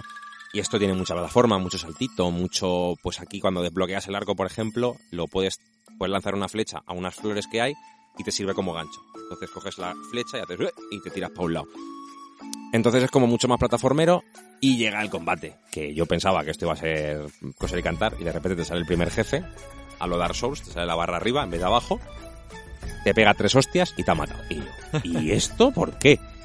Y el combate es difícil. O sea, no es precisamente sencillo, porque Kina no pega. Kina no es guerrera, es una guía espiritual. O sea, puede pegar a los minions y los destroza con el bastón. Pero llegan bichos enormes y dices, ¿qué está pasando aquí? Entonces tienes que empezar a pensar, uso el parry, pero es que no es el parry de Sekiro. Es o haces bien el primer parry o te comes tres hostias y te ha matado. Ya. Esquivas, pero es que no es la esquiva de Dark Souls que eres invencible, no, no. Como esquives mal, ¡pumba! A salir a volar. Y tiene un cierto grado de complejidad bastante bueno porque tienes que empezar a eh, hacer los ataques críticos cuando te brilla justo el bastón, que es cuando haces más daño y puedes eh, hacerle puedes hacerle trastabillar al enemigo. Tienes como flores alrededor que puedes utilizar para curarte, pero no tienes que curarte rápido porque como te cures rápido te quedas sin curaciones. No tienes, evidentemente, pociones para eh, sobrevivir ni nada. Y vas desbloqueando habilidades, estas habilidades hacen que golpees un poco más fuerte, eh, pero los enemigos de repente cogen corazas, tienes que tirarle bombas. Como que va metiendo más y más elementos jugables que digo, hostia, me está, o sea, yo no esperaba nada y esto de repente me está empezando a meter mecánicas nuevas y estoy flipando. Pero claro, son mecánicas que ya hemos visto, por lo que no te sorprende. Pero claro, como no te las esperas, dices, anda, mira, está de puta madre. Entonces, llevo, ya te digo, 12-13 horas, me está sorprendiendo, no te digo que vaya a ser un candidato para el GOTI, seguramente en el- los indie se lleve el premio, porque se lo va a llevar en los juegos indie, pero para ser el primer juego de Emberlab, que como ha dicho Oscar, sí que tienen la mayoría más o menos hecho, pero tienen que saber hacerlo, y creo que es una primera toma de contacto para decirle a Sony, eh, aquí estamos, si me das dinero, igual te puedo hacer algo de putísima madre. Entonces, muy bien, la verdad que está muy chulo. Saldrá para PC, de hecho creo, o salió para PC también. Está, está para PC. está, está. Sí, Creo sí, que sí. estaba, sí. sí. Sí, sí, está, está. Así que os invito a todos, si no tenéis Play 4 ni Play 5 y tenéis un PC medianamente potente, que creo que tampoco pide mucha historia, que le echéis un tiento, porque está muy divertido, no pese jugarlo y te enganchas, Ya me lo meterán en el Game Pass. seguramente. Así que nada, eso es Kina. No creo que saque mucho más de esto hasta que lo acabe. Así que, de verdad, echarle un ojo porque todo bien, todo muy bien y eso mola en un juego. No es un 9, pero es un siete y medio, que siempre está muy bien. Bueno, no puede ser todo. Eh, sobresaliente, claro, son, son todo notable. ¿Qué hay de malo en sacar notable? Nada. está bien, está bien. Muy bien, de lo bonito y lo cookie pasamos a lo grotesco, sangriento y gracioso. Sí. Back for Blood. Sí, sí, sí. Cuéntanos, sí. Oscar, este juego de Warner Pues- Brothers. Ayer le di muchas horas, porque ayer ha sido el primer día libre que tengo en dos semanas, y le di muchas horas con unos colegas, y luego el resto de la semana le he echado una, una orilla, a lo mejor una noche y cosas así antes de acostarme, y me está gustando mucho, pero mucho, mucho. Para quien no lo sepa, este juego es el sucesor, por decirlo de alguna manera, de los Left 4 Dead, Es la misma gente. que es la misma gente exactamente. Y aunque al principio me chirriaba un poco algunas cosas que han metido, como por ejemplo el sistema de cartas, una vez le pillas el tranquillo, está de puta madre. ¿Por qué está de puta madre? Porque el juego tienes ocho personajes que puedes elegir. Cada personaje tiene como una característica propia, rollo, pues este pega un 10% más fuerte con pistolas, este corre un 10% más rápido, este no sé qué, este no sé cuál. Cada uno tiene como su pequeña habilidad y el sistema de cartas lo que te hace es que puedes irte tú personalizando el personaje como tú quieras. Rollo RPG, comillas, comillas, ¿vale? Entonces, las cartas las vas desbloqueando in-game a medida que hacen niveles y, y te puedes hacer tú la baraja de cartas que tú quieras. La baraja de cartas además no te salen aleatorias, te salen tal cual tú las pongas en la baraja de cartas, te van a ir saliendo una detrás de otra. Y cada vez que completas como una fase, te dejan ponerte, te dejan elegir una carta nueva. ¿Qué tiene esto? Que las fases también tienen cartas de enemigos, por decir de alguna manera. Entonces, eh, cada nivel puede salir con diferentes modificadores, como por ejemplo que el nivel tenga niebla, y a lo mejor una vez lo juegas con niebla, otra vez sin niebla, otra vez con otra cosa, que te pueda salir un ultra gordo de estos gigantescos, eh, que haya pájaros que alertan a las hordas, que los bichos enemigos vayan con armaduras, modificadores raros. ¿Qué pasa con esto? Eh, al principio hay como cuatro actos en el juego, cada acto tiene como subniveles y cada subnivel tienes como un cacho de juego que suelen ser partiditas rápidas de unos 15 minutos, 20 minutillos, así dura cada una. Eh, al principio de puta madre. Vas ahí, jiji, jaja, los zombies, tal, no sé qué, no sé cuál. Eh, ayer cuando lo dejé con los colegas, empezaba un mapa que venía como con seis modificadores de enemigos. Eh, según vimos los modificadores, fue en plan de, vale, vamos a morir. O sea, directamente. El juego es muy difícil, muy difícil. Empecé a jugar con un colega, o sea, en dúo solo, que te mete dos bots, de, porque si no quieres jugar en abierto Son lo cuatro pones... siempre. Claro. ¿no? Son cuatro siempre, si no quieres jugar en abierto sí. te mete dos bots que no sirven para, na- para nada, no hacen nada, lo único que hacen es de vez en cuando curarte, meterse en medio de donde estás disparando para que les dispares a ellos en vez de a los zombies y de vez en cuando tiran alguna granada, alguna cosilla, pero no... Son muy malos, muy, muy malos. Y el juego tiene tres niveles de dificultad, ¿vale? Tiene el normal, veterano y pesadilla. Eh, eh, nosotros jugamos a shooters muy frecuentemente. Somos gente ducha en estos labores. eh, y no, yo siempre me pongo los juegos de- del tirón en difícil.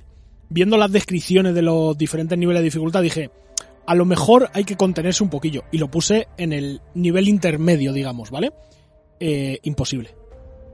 O sea, entre dos personas solas, imposible. A- al empezar, di- digo yo que luego cuando consigas más cartas y tal, puedes hacerlo. Pero, o sea, era jugarnos un nivel para pasarnos un mapa y ya. O sea, nos estábamos una hora para pasarnos un mapa. Eh, es muy difícil el juego, muy, muy difícil. Ayer, jugando cuatro personas físicas, o sea, sin bot ni nada, en el nivel fácil de dificultad, eh, hubo un par de veces que casi nos matan a todos. O sea, cuando se te juntan muchos zombies, mucho esto, muchos especiales, que te viene uno, que tal, porque los zombies especiales además no es lo típico de que pegan más. Eh, hay un zombie especial que tiene el brazo que parece He-Man y mete unas pedradas en el suelo que no veas.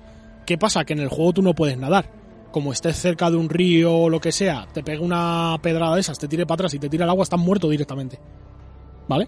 Y luego hay otros zombies que se te tiran encima y te inmovilizan, o te tiran como una telaraña y te dejan clavado en el suelo y no te, puede- no te la puedes quitar si no te ayuda un compañero. Cosas así que hacen que tengas que ir muy junto, con mucho cuidado, Ah, y ayudándote. El, el bueno, Sí, premia. sí, sí, sí, sí, sí. tienes que ir totalmente en cooperativo. Jugar solo es, es muy difícil, por no decirte prácticamente imposible, porque ya te digo, hay muchos bichos que no los ves. O sea, hay unos que están pegados en la pared, por ejemplo, y si no llevas una habilidad que más o menos los detectas cuando estás cerca, te saltan encima, te tiran al suelo y no te sueltan hasta que no te los quita alguien.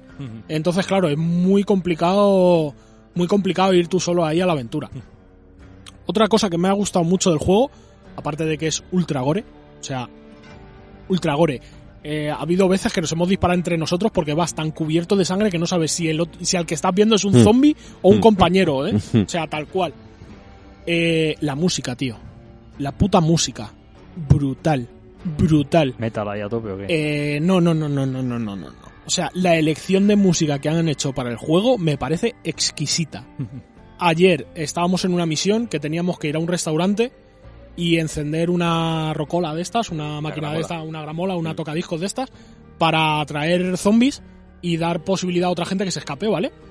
Eh, tío, llegamos allí, nos preparamos, hay un montón de entradas, ponemos alambre de espino, no sé qué, no sé cuál, un montón de cócteles molotov, bombas, granadas, buah, de todo. Nos parapetamos, encendemos la rocola y empieza a sonar el Ace of Spades Oh, qué bueno. y empiezan a venir zombies, pero a En mansalva. gorilas ahí, ¿no? A mansalva, tío, a mansalva. Pero es que acaba esa y te empieza a sonar, eh, pues yo qué sé, eh, Black Betty de Spider-Bite. Ah. Que es en plan de, tío, no me jodas. O sea, es que estás jugando disfrutando. Pero disfrutando del puto juego. Y. Y ya te digo, mola muchísimo el juego. Para jugar con colegas es una puta delicia. Una puta delicia. Y cuando consigamos. Nos estamos haciendo una pasada del juego en fácil, comillas, comillas. Para, para verlo, para pillar las cartas iniciales y todo esto. Y ya después nos haremos una pasada en chungo. Y es difícil, ¿eh? El juego es muy, muy difícil. Muy difícil. Y mola un montón por eso, porque aunque juegues el mismo mapa, que hay muchas veces que el mapa se repite porque estás como intentando ayudar a una ciudad que está que era como un santuario que tenían y que lo han invadido ahora los zombies y estás intentando ayudar a gente en diferentes puntos de la ciudad y tal. Eh, la ciudad siempre es la misma, pero siempre que juegas es distinta. Hay una puerta que antes estaba abierta que tenía un bonificador que ahora está cerrada. Hay un sitio que antes estaba cerrado que ahora está abierto. Hay una pared que ahora puedes tirar o que puedes pasar por encima o lo que sea porque hay otro modificador detrás. Eh, cambia mucho, cambia mucho, mucho reutilizando lo mismo. Y se hace muy, muy divertido. Ayer cuando estaba jugando con los colegas, estaban todo el rato, joder, cómo mola, qué tal, qué cual. Es que no se me está haciendo para nada pesado, que es un mata-mata para adelante y todo el rato lo mismo. Pero te incita a jugar, no, no te aburre, no, no tal. Y mola, mola mucho. El, el sistema de cartas al principio te chirría un poco, pero en cuanto le pillas el tranquillo, va guay. Y lo que tiene es que le han puesto otro nivel de dificultad más, por así decirlo. Y es que tú cuando empiezas una partida es como una serie, lo llaman. Y, y si te matan, eh, se acabó, tienes que empezar de cero. ¿Vale? Entonces, tienes como un continuar. O sea, si os matan a todos, puedes hacerlo, intentarlo una vez más. Pero si os matan a todos, tienes que empezar otra vez o de cero o del último checkpoint que hayas desbloqueado. Pero claro, si empiezas desde el último checkpoint, empiezas sin las armas que llevabas, sin el equipamiento que, llegaba, que llevabas, sin nada. Te dan un dinero X, que supongo yo que lo habrán ajustado en función del nivel en el que estés, y apáñatelas. Entonces, claro, Pues fuesen unas oleadas, ¿no? eh, más o menos, Mm. más o menos. La cosa es, eh, jugando en fácil te da igual, pero supongo yo que jugando en chungo, eh, una vez pierdas las armas que llevas equipadas y tal, empezar de cero un mapa a mitad del mapa Ya, ya. Es eh, va a estar jodido, va a estar jodido, ¿eh? Ahora nos, salieron el otro día unos zombies que van con trajes de antidisturbios y para matarlos eh, te tienes que dejar prácticamente un cargador o con un arma gorda pegarle dos tiros en la cabeza. Entonces dices, va, son solo dos tiros en la cabeza. Sí, cuando te vienen 20 o 30 Ya, zombies a la vez corriendo por ti, Ya lo piensas. eh, acertar es complicado. Que sí, que aciertas y tal, pero encima el bicho, cuando tú le disparas en la cabeza y le aciertas, se cae para atrás, se mueve dos pasos para atrás, se mueve para un lado, se mueve para el otro. Entonces, claro, no es le pego un tiro, le pego un tiro y lo he matado. No, Eh, le pego un tiro, tienes que apuntarle, pegarle otro tiro, que no te vengan a comer a ti, qué tal, qué cual, y es complicado. Las las build para jugar a melee están muy chulas. Tienes lo típico, un machete, hacha de bombero, eh, un mini, una mini hacha como si fuera un tomahawk. eh, tiene varias cosas de esas y es muy divertido. Muy, muy divertido jugar a melee porque te pones ahí como si fueras carnicero, tío. Te, vamos, te viene una oleada, te pones delante de una puerta por donde tienen que venir y te lías a meter machetazos y te quedas tú solo. Está bastante chulo. Y el juego en general, si tenéis colegas para jugar, pillároslo porque os va a molar. O sea, si os gusta la temática zombie y tal, es el. Yo diría que es el juego de zombies que nadie pensaba que necesitaba y que todos necesitábamos.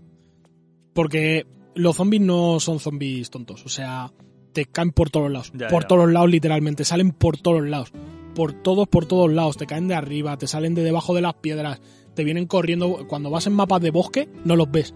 Te aparecen de entre los arbustos que tú no puedes entrar y aparecen zombies. Y estás andando y escuchas algo detrás, te giras y tienes un zombie. Está, está muy chulo el juego, está muy, muy chulo. Yo creo que han pillado muy bien la, la esencia de los Left 4 Dead. Ayer nos salió un bicho nuevo que, que es como las witches del, del Left 4 Dead 1 Alas, sí. Mm. Que esas estaban ahí sentadas llorando y tal, y como po. la, como la, como la despertaras te reventaba, pues nos ha salido uno que la llaman brujas, creo. Eh, ojo, eh. Te coge, te agarra, te come vivo, te come vivo, le crece la barriga, que ves tú cómo le sale una barriga que, que te ha comido, y se mete en el sol y se pira. Y como no la revientes a tiros y le metas mucha caña, no suelta al que haya pillado. Y al que haya pillado se lo come y lo mata. O sea, directamente lo mata. Es un. Es muy instantáneo. jodido. Es muy jodido. Y está muy, muy chulo. Yo lo recomiendo encarecidamente. Muy guay. Pues a los que tengáis Game Pass ya sabéis que lo tenéis disponible. A los que no os tocará pasar por caja, como es A natural. lo mejor es un poquito caro, pero Ahora, de si momento- tenéis colegas para jugar, está guay. De momento es caro, seguramente baje en un tiempo, como todo este tipo de juegos. Y muy completita la descripción de Oscar de este Back for Blood, este sucesor del Left 4 Dead. Ya sabéis, si os gusta jugar con amigos, si os gustan los zombies, si os gusta la sangre y la destrucción, Y vísceras por todos lados. dadle caña que tiene muy buena pinta. Muy bien chicos, pues pasamos a los lanzamientos de la semana.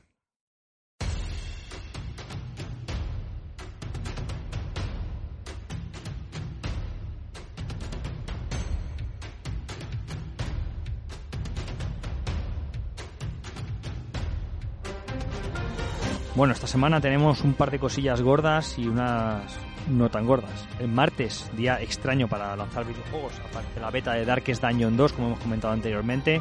Tenemos Iron Harvest Complete Edition, una adaptación de un juego ya existente a la nueva generación, juego de estrategia a tiempo real.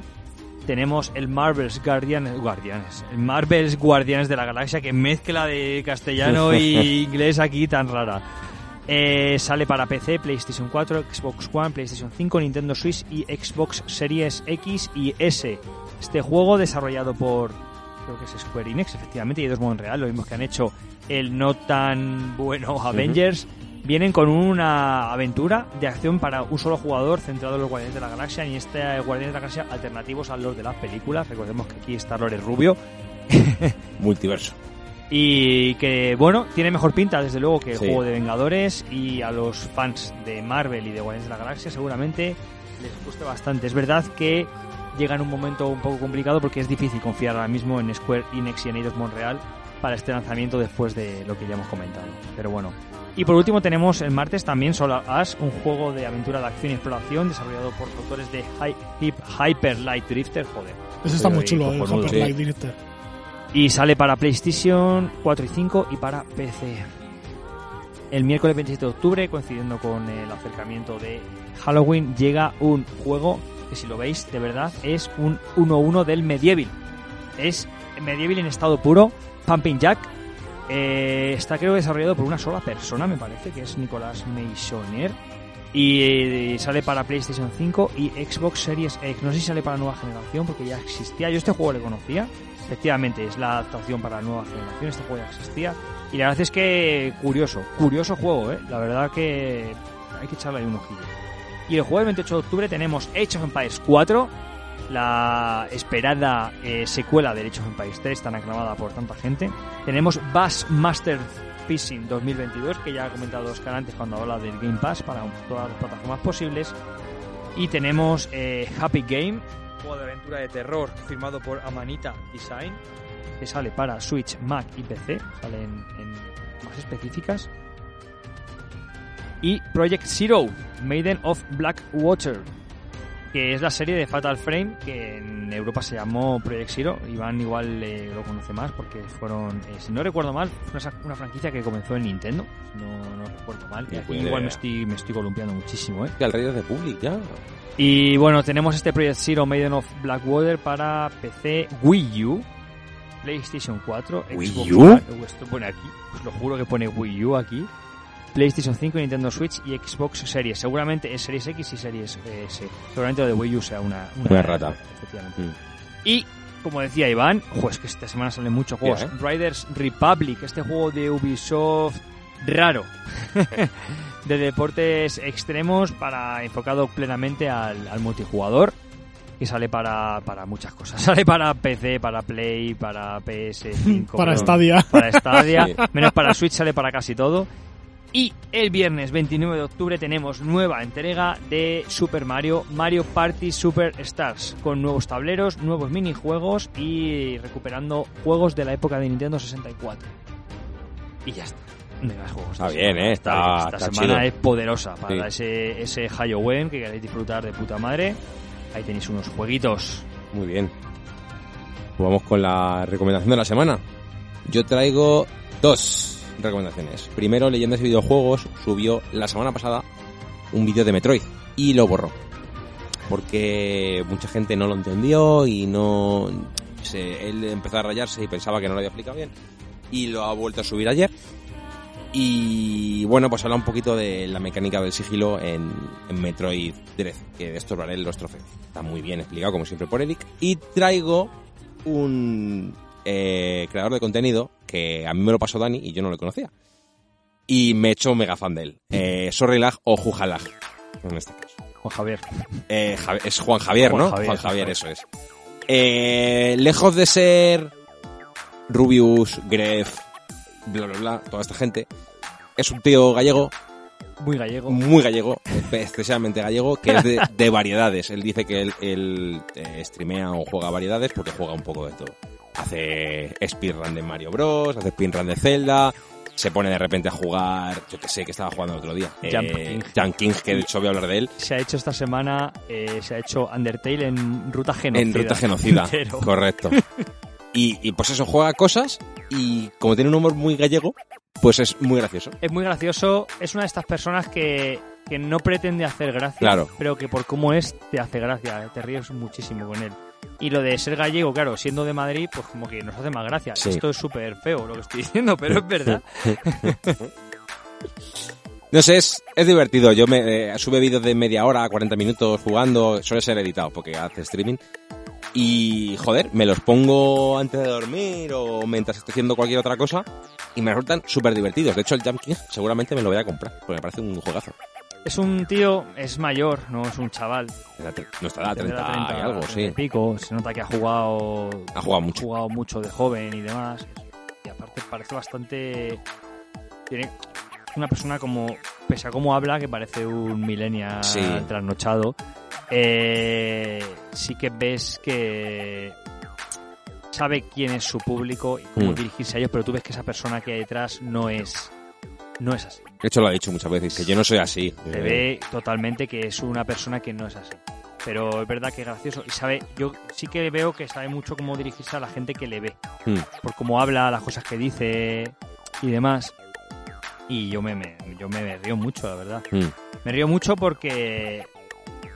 Porque tiene un vídeo de Dark Souls. Joder, es que es buenísimo. Un vídeo de Dark Souls que se hace. Pues una- un resumen de una Sí. partida de Dark Souls entera. Pero, pero muy gracioso, muy gracioso. La verdad que. Que luego dice cosas, está todo el rato como de coña, pero luego dice cosas que dices, hostia, es que este tío tiene razón en Mm. esto que está diciendo en este punto y que es un poquito más profundo de lo que parece, Sí, ¿no? sí, lo sí, que dice. Y sí, esta semana se ha hecho Undertale modo genocida. No lo he visto porque yo no he jugado. No lo veas, no lo veas, Mm. por favor. No lo veas porque tienes que jugar Undertale. Pero, pero bueno. Yo, el, el que más me moló a mí fue el de.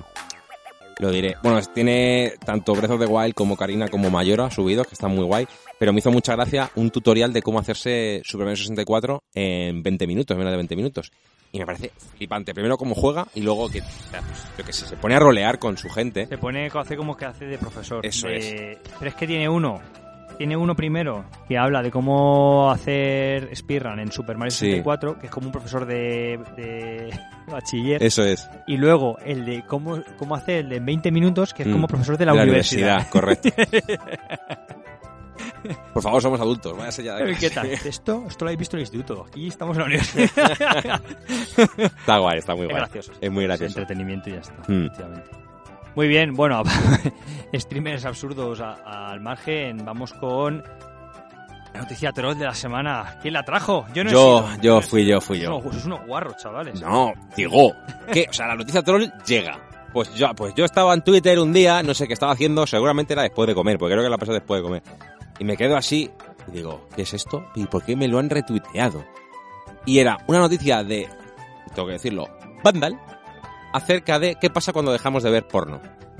Y yo, claro, me empecé a descojonar en mi casa, se lo pasé a, esto, a, a- a estos Claro, eh, noticia troll. Es que era noticia. Ni me paré a leer la noticia. ya es que yo eh, vi el título y dije, ya está, no tengo que leerla. ¿Qué hace esto en una. Vale, que era el bandal random este que tienen, ¿no? Que ponen un poco de todo. Sí, sí. me da lo mismo, es bandal. Sí, se llama abstinencia pornográfica que ocurre cuando dejamos de ver porno. Los beneficios de dejar de ver porno empiezan a notarse el día 30 y luego ya más cosas que no voy a leer. Ya si os, os apetece. A ver, en realidad, si leéis la, la noticia, es un artículo con fuentes más o menos rigurosas científicas de qué le sucede al cerebro, de niveles de dopamina, de segregaciones, de historias y demás, de síndrome de abstinencia y todo. Pero bueno, que quizá esto en una página de videojuegos, pues, Bueno, pues igual es raro, es raro, cuanto raro. menos es raro, es raro, la noticia troll siempre con nosotros. nos encontró. Nos encontró. El requisito. Nos dirigimos hacia el estadio final del podcast. Vamos a responder a vuestros comentarios o por lo menos a tenerlos en cuenta. Vamos allá.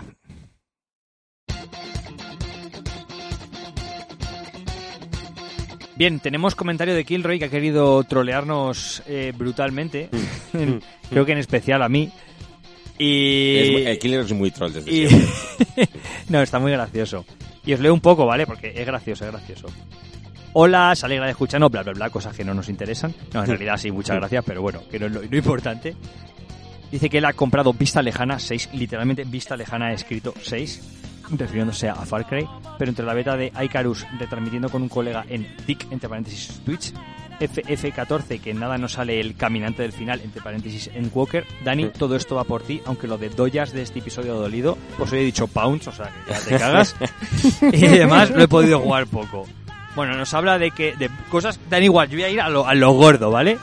Dice que él le quiere dar el meneo de la muerte, que es cogerle del cuello y darle vuelta, por eso entiendo que se quiere un insta-kill, creo que quiere decir ahí. Mención especial a versiones de Ryu, Ken, Scorpio y Sub-Zero Pochos eh, para el puño de hierro, entre paréntesis Tekken, de pollos, refiriéndose al Far Cry. Por lo demás, lo de cielo, entre paréntesis Sora, porque es que eh, es una persona que es políglota, no solo maneja el inglés, sino también el japonés, ¿vale? Ya lo he visto con Tekken, ahora con Sora, que le ha dejado un poco me, porque no juega al interruptor, refiriéndose a la Switch, por el maldito derrape de los palos de la alegría.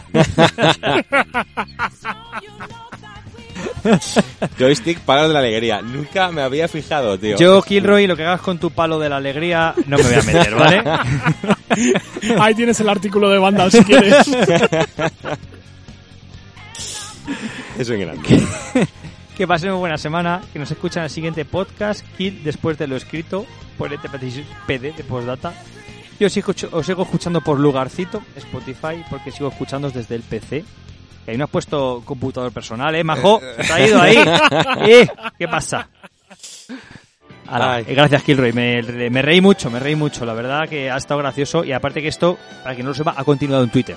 O sea, Sí, no, no ha quedado aquí. Esto era la, eh, la primera parte. Luego la esto se- desarrolla en Twitter, sí, efectivamente. Bueno, vamos con Rubén Galvez. Buenas chavales, qué pena de mundo que está más pendiente de lo que le pasa a los gallos digitales que lo que les pasa a los animales reales abandonados en las calles o muertos en cúnet. De verdad es para flipar. Vamos encaminados a un mundo de ofendiditos donde no se podrá abrir la boca, al tiempo. Bueno, que Far Cry 6 le parece un juegazo, lo poco que ha jugado, al igual que Back 4 Blood, que le ha resultado muy divertido. Lástima que se tengan que jugar con guiris porque los niños tengan la plataforma equivocada. a seguir así. En este caso, un poco de razón tiene, porque la gente que mayoritariamente va a jugar a Back 4 Blood es gente que tenga eh, Game Pass, con lo Ujú. cual esté jugando tanto en PC como en Xbox y... Pero tiene, tiene, tiene crossplay. Sí, pero que yo, en mi caso personal, no voy a gastarme 60 euros en Back 4 Blood para Ya. poder jugar, con lo cual o me lo bajan mucho de precio o Ya. evidentemente no acabaré jugando. Entonces, creo que la mayor comunidad que va a haber de Back 4 Blood va a ser gente que es de Microsoft, Se- obviamente. seguramente ya no de Microsoft, de PC, en general. Bueno, tenemos último personaje de Jorge Viento Blanco y es que lamenta que el pobre Waluigi se haya quedado fuera de Smash Bros. Y que le parece un poco lo peor de que en un juego existan chorrocientos personajes de Animal Cruising. o incluso la, genera- la entrenadora genérica de Wii Fit y no esté Waluigi. Ya sabemos que Waluigi en Nintendo entró cruzado. Pobrecito, tío, pobre y Waluigi. Qué no, lo hicieron como una- un personaje antagonista para Luigi en un juego de tenis que hubo de Mario. Este es el inicio de Waluigi, literalmente. Necesitaban un antagonista para Luigi y que era una Waluigi. Pero como que no ha llegado nunca a ser canon y está ahí medio cruzado. Pero bueno, que tiene muchas ganas de Metroid, pero que aún no ha podido probarlo y que a ver si le da caña pronto. Muchas gracias, chicos, por vuestros comentarios. Yeah. Tenemos un comentario más que no vamos a, a reproducir. Eh, pero bueno, no, no gritéis, chicos, está feo. De hecho, no me carga el comentario. Eh, Se habrá ido el internet. no, no. te- Sí, eh, de hecho se ha ido internet. Sí, no, O se sea, ha- se ha ido internet. se ha ido internet. Pero el yo lo tengo en el móvil, pero bueno, que ya está. Que... Ah, bueno, sí, y que recordemos que esto es un podcast hecho por tres aficionados con sus trabajos, sus vidas, que poco tiempo y dinero tienen y jugamos a lo que podemos y podemos adquirir. No podemos jugar a todos los juegos que salen cada semana. Nos encantaría poder dedicarnos a esto y poder hablar concienzudamente de cada juego que sale porque pudiésemos trabajar y dedicarnos a ello. Pero desgraciadamente no es así, así que solo podemos traer nuestras meras impresiones, muchas veces basadas en cosas que tenemos que ver y no podemos ni siquiera jugar. Y cuando la jugamos, pues es lo que nos parece más honesta y humildemente. Pero al final es un entretenimiento, no es un canal periodístico Mm. ni pretende ser. Venimos, o sea, lo hemos dicho muchas veces, de esto es un oyente nuevo o alguna cosa así, venimos porque nos gusta charlar de videojuegos, queremos compartirlo con vosotros y queremos que os riáis y que lo paséis bien en el trabajo, en el coche o en casa donde nos escuchéis. En el gimnasio, en el templo, En dándole el- al core. Efectivamente, eso es. Así que ya está. La idea es que os riáis y que lo paséis bien, no, ya, no nada más. Apañado. Muy bien. Vamos con el final. Hoy podcast largo, ¿eh? Hoy sí, iba- íbamos potente, flojos y poderoso, pod- Sí, sí, hoy podcast repletito de, Mm. de conceptos.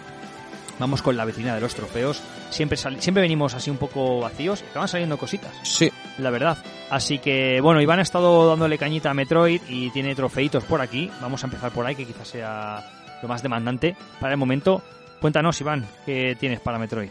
Pues bueno, después de, bueno, haberme lo pasado y demás, eh, a ver, me lo he pasado relativamente muy deprisa. Me podía haber entretenido un poquito más, pero es verdad que quería darle alquina. Y lo que me faltaba por descubrir de Metroid era pues los típicos puzzles de velocidad, investiga esta zona porque te falta un objeto, que al final me he pasado el juego con un 45-50% de objetos. Es más misiles, más vida o, o más bombas, o sea, que no tiene más misterio, que, que quiero decir, es, es puro rejugar cosas y bueno, pues puzzles y mierdas. El juego, si bien es corto, son, ya os digo, 7-8 horas, me ha durado, ni nada más. Me parece que, bueno, también al parecer han recortado bastante el juego por lo que se ha, se ha visto, porque Nintendo les puso unos, unos, unas deadlines, ¿no? Unos límites de tiempo bastante complicados y no les dio tiempo a bozar todo lo que querían mostrar y aún así les ha salido un juegazo del pies a la cabeza que invita mucho a rejugar. Porque al ser tan rapidito, pues la verdad es que se ve bastante bien. No sé qué hablé de Metroid el último día, creo que fueron nada. eh, es Metroid y mola, porque es Metroid y Samus mola mucho.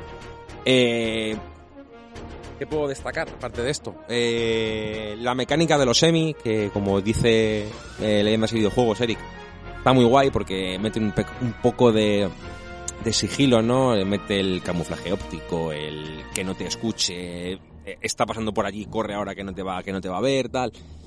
Eh, me alucina porque los Metroid, si bien son juegos que no es que sean ni rápidos ni lentos, son juegos en los que tienes que pensar, voy para allá, voy para allá. Este juego en ningún momento me he sentido perdido, o sea, sitio por el que iba, sitio por el que vale, puedo ir por aquí, puedo hacer esto tal y puedo continuar, por lo que no he tenido que dar muchísimas vueltas, pero al mismo tiempo te puedes parar porque hay un objeto, vamos a ver dónde está, no sé, no sé cuánto tal. Y dentro de que es ultra frenético, las zonas donde te para en seco, que es la de los semi, me parece que le dan un contraste al juego brutal y que le da otra dimensión, ¿no? Pero es que igualmente, como pueden ser zonas en las que tienes que ir lento y sigiloso, puedes ir a todo rabo porque te está persiguiendo el Emi y recordemos, no le puedes matar sin un objeto especial o una energía especial que vas desbloqueando de vez en cuando. Y le da un rollo al juego brutal. Además que se mueve tan bien, 60 FPS, super fluido, eh, magnífico. No sé, me parece una barbaridad y me da muchísima pena que, bueno, haya pasado lo que ha pasado con Mercury Steam, que no nos vamos a meter en eso de momento.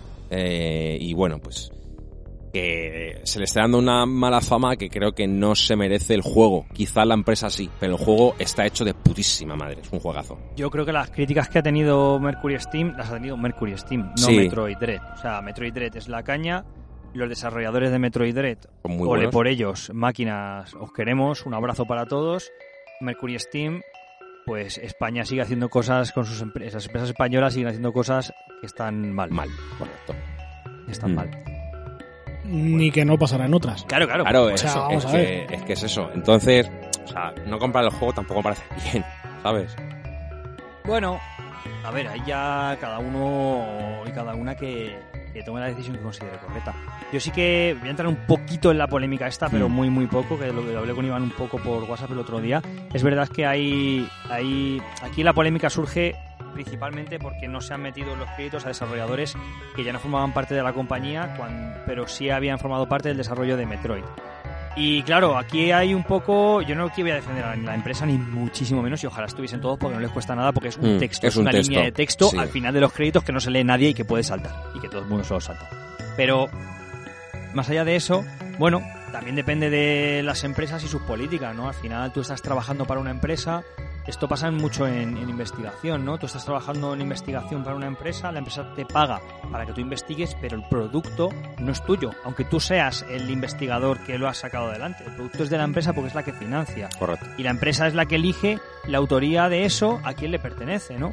Que no digo que esté bien ni muchísimo menos, sino que esto es una cosa que está mal, pero que es verdad que sucede en más sitios, como ha dicho Oscar, porque al final, pues esto no deja de ser un producto hecho por una empresa y financiado por una empresa, y ellos son los que van a decidir quién aparece y quién no. Y ya está. Mm. Porque no hay propiedad intelectual es de ellos, el dinero de ellos. Es Triste, pero Pero cierto. Luego ya moralmente, ya, bueno, evidentemente cada uno tiene su, tiene por supuesto, por supuesto. Pero vamos, que no me, no me mola decir, vaya mierda del juego porque han hecho esto. No, tío. Bueno, el juego es grandísimo, pero la decisión es una mierda. Correcto, Y- eso es. Y a lo mejor Mercury Mm. Steam pues tiene gente muy buena currando dentro y gente no tan buena dirigiéndolo. Y ya está. Mm. Eso es. Oscar, ¿qué pasa? Trofeo Fallout. pues se lo va a llevar los coleguillas de Diablo 2. Uy, Resurrected. vaya. Que lo mismo no está tan Resurrected porque se les caen los servidores todos los días. Hay una movida que te cagas de gorda con esto del Diablo 2. Porque por lo visto los servidores van como el ojete y están constantemente cayéndose, teniendo que meterlos en mantenimientos de emergencia, poniendo parches, diciendo que arreglan cosas que luego no se han arreglado, haciendo rollback de horas de juego de todos los jugadores, etc, etc, etc. Entonces, bueno, vamos a ver si es que ahora un juego de hace cuánto es Diablo 2, 20 años por lo menos, Me lo regalaron a mí Pero poco vamos, después de la comunión. por ahí andará, o sea que... por ahí andará. A ver si ahora no van a saber hacer un puto servidor, una puta base de datos para un juego que es un juego de hace 20 años. O sea, es que mm, tiene traca la cosa. Así que bueno, eh, el juego... 20 años clavados, tío. 20, saliendo El- en el 2000. Pues ya ves. El juego, si lo, si lo miráis en Metacritic y todo esto, tiene unas puntuaciones de mierda, literalmente puntuaciones de mierda, y es precisamente por todo esto, porque los jugadores que lo juegan están muy, muy cansados, que prácticamente un mes después del lanzamiento todavía sigan con problemas de, ya te digo, prácticamente rollbacks diarios de progreso. O sea, que para un juego de este tipo, No, mierda. eh, mm, muy mal, muy, muy mal. Bueno, pues yo tengo ganas de jugar al Diablo 2, normal. sin resur, sin resur. De hecho sería de los que si jugase el Resurrected le Le pondría pondrías el antiguo. las texturas viejas, tío. Es como que no... Lo he dicho muchas veces, no hacía falta. Pero de verdad no hacía falta. O sea, hay... Super Mario World, por ejemplo, no le hace falta un remake. Está bien así, funciona. Pues este juego le pasa igual, no le hacía falta. O sea, sácalo para todas las movidas nuevas y ya está, a Mm. jugar, no pasa nada. Bueno, trofeo, DualSense, se me ha escacharrado. ¡No jodas! Sí, no fatalmente, pero se me ha escacharrado.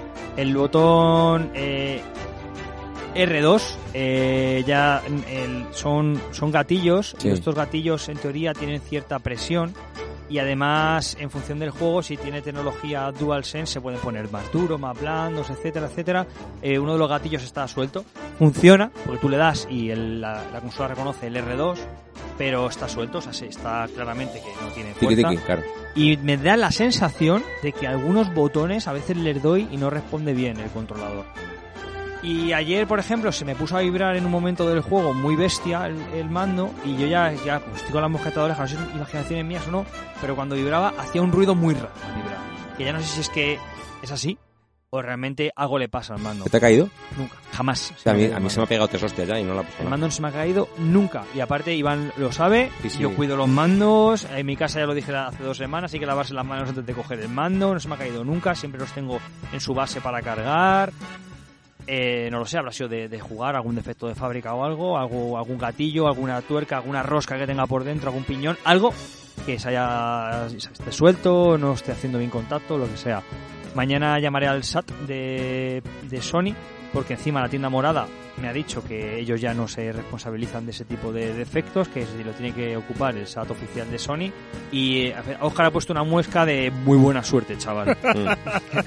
Así que el trofeo va preventivo porque me parece que me voy a comer una mierda como el ordenador de grande. Mm. Y el mandito vale 60 pavos. Ya. O sea que a ver qué me dicen porque Te ¿No ya, va- dentro de nuestra cobertura de...? ya no- eh, me dijeron ayer que eh, Sony con Game la cobertura sigue existiendo, pero ya no antes tú ibas a Game y decías se me ha roto mando, toma uno nuevo.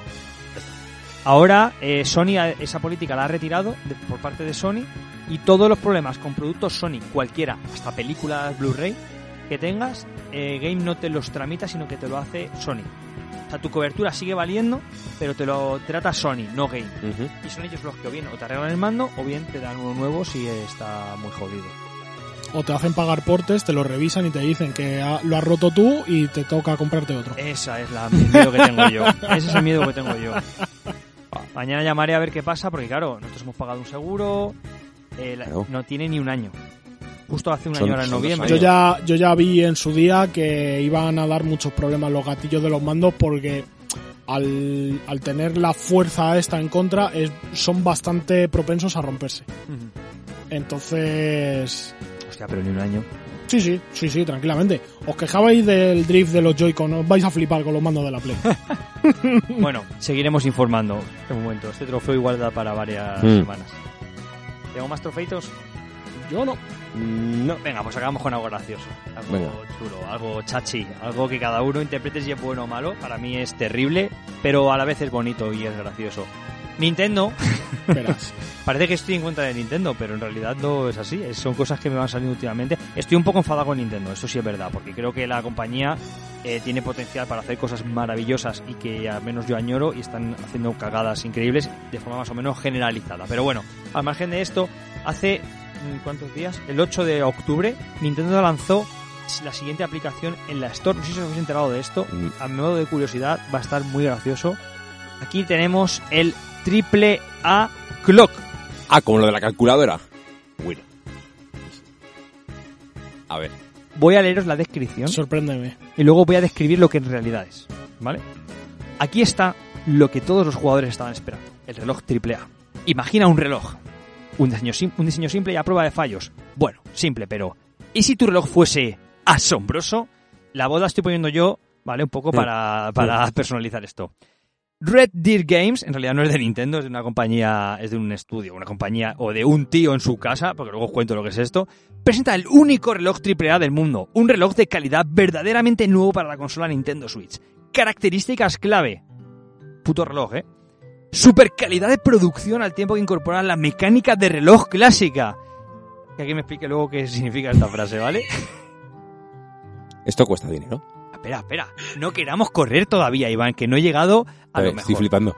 Un producto premium para los usuarios exigentes. Reloj HD. Reloj HD. con soporte completo para tecnología OLED. Y eso sí, juego retro incluido. Solo juega y relájate, con el palo de la alegría, como le gusta a Kilo. Bueno, estas son solo algunas de las características más importantes de este producto. El reloj AAA también admite la personalización completa, enciende cualquier color o habilite el modo de detección de color para Joy-Con.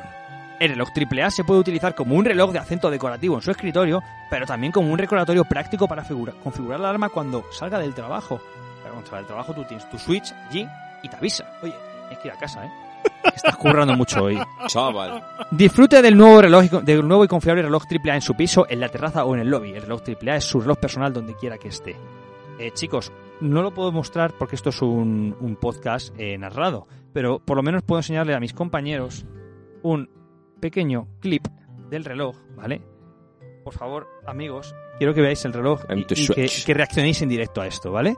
Este es el reloj Ultra HD decorativo Premium AAA para todos Para los utilizar tu. Switch como reloj. Es literalmente, para los que estés escuchando, en la pantalla cuatro números, horas y minutos, y cómo van cambiando las horas y los minutos. Es un puto reloj. Un puto reloj, como el que tiene la Switch arriba a la derecha en pequeñito. Ah. Un maldito reloj, ¿vale? Amigos, esto cuesta dinero. 20 pavos. 10 pavos, aunque está rebajado a 2 euros si lo compras ahora.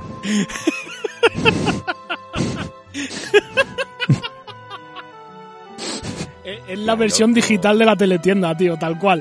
O sea, es que según lo estaban leyendo, el, el de marketing que ha hecho el anuncio, le dijeron, queremos vender un reloj, haz que se venda. Y dijo, espérate, que me fumo cuatro canutos y verás que rápido te lo vendo. Me flipa lo de super calidad de producción al tiempo que incorpora la mecánica de reloj clásica, como si hubiese otra mecánica de reloj posible. O sea, Ade- además, es que el formato de reloj que es, es de estos antiguos de cojones, que eran los números que van cayendo, Van cayendo, unos encima de otros. De estos que van dando vueltas. Esa es la mecánica de reloj antigua. Señores, eh, 10 euros, pero si lo compráis ahora, 2 euros. Y podéis convertir literalmente la Switch en, en un reloj gigante, o sea, la pantalla es el reloj completo y ya está. Eso es lo que hace. Pero es triple A. Es triple A, es triple A. Y es, es- Sí, sí, sí. Es verdaderamente nuevo, como pone aquí, y tiene un diseño simple a prueba de fallos, ¿sabes? Porque piensa, Oscar, tanto. piensa, y si tu reloj fuese asombroso, Así fuerte, que. Mira, mira que he visto, porque a mí me gustan mucho los relojes de pulsera, aunque no los pueda usar, Ah, me pues. gustan mucho. píllate este, tío. Pero, y he visto relojes que están guapísimos, con sistemas distintos a los típicos estos de las, de las, joder, Aguja. de las agujas contando horas y minutos y tal, rollo con puntos y números y tal, raros de cojones. Pero eso, tío, ¿en serio? ¿Me estás vacilando? No, no, eh, podéis meter en la, en la La- store de la Nintendo y buscarlo. La Triple pregunta A Clock. real, ¿tiene alarma siquiera? Tiene alarma, tiene Tiene alarma. alarma, Hombre, sí, por sí. favor, estamos hablando de un diseño, todo, de un seguro. diseño premium para tecnología de última generación. Cronómetro, pues- cronómetro no pone que tenga. Seguro que tiene. No pone que tenga. Me, me hace gracia lo de adaptado para tecnología OLED, cuando la tecnología OLED es simplemente otro tipo de pantalla. O sea, no tienes que adaptar una puta está- mierda. Está, adaptado. Y te puede avisar para que salgas de currar. Tú tienes ahí en tu curro la Switch con el reloj gigante y te dice, oye, a jugar. Ya está. vete, a, vete a casa. No, a casa no. Ponte a jugar, no te vayas a casa. Qué fuerte. Sin Vengo con... comentarios. Me se me ha otro trofeo. Ah, mira. Mira, fíjate, a raíz de, de hablar de esto. Esto feo para Mario, para nuestro amigo Mario Kami. Que el otro día tuve un debatillo con él, amistoso, por supuesto. Porque Yo estoy en ese barco, ¿eh? estás en está a ver, vamos a poner la, vamos a poner el topic encima. Mario el otro día dijo que Metroid se estaba vendiendo porque no había más juegos de Switch. Me parece un poco un poco tirar un misil. A ver, si, si tú esa frase sola por sí sola, quizá sola en sí misma no. Pero que Metroid haya tenido cierto volumen de ventas porque gente como él o como yo, que no estábamos a priori interesados en ese juego, hayamos pensado en comprárnoslo porque ahora mismo en Switch no estamos jugando a nada, no te voy a decir que sea el motivo principal porque Metroid es un juego lo suficientemente sólido y aclamado como para que tenga una base de jugadores, pero que haya arrastrado a cierta parte de jugadores porque Nintendo ahora mismo esté un poquito escasita, yo sí creo que puede haber algo ahí, ¿eh? Eso en PC se ve mucho. Bueno, pero podemos decir lo mismo de Sony cuando no ha sacado ningún juego. Claro, y de cualquier consola. Pero de Sony no se dice. Como que claro que se dice. Yo llevo todo el año quejándome de que la puta PlayStation 5 no tiene juegos. Y de que estoy hasta los huevos de Ya, jugar pero- a la misma mierda. Pero bueno, tú entiéndeme, o sea, eh, tú no has dicho se está vendiendo, ponte un ejemplo, eh, Tales of Arise más, porque no es un ejemplo bueno, ¿vale? Pero imagínate, yo que sé, Ghost of Tsushima Director's Cut, se está vendiendo más porque no hay juegos. No lo has dicho. Por ejemplo, en el caso de Ghost of Tsushima, sí que yo creo que hubo un tironcillo a ser el último juego que iba a salir exclusivamente para Play 4. Para Play 4. exclusivamente, como el final, ¿no? Antes Mm. de la Play 5.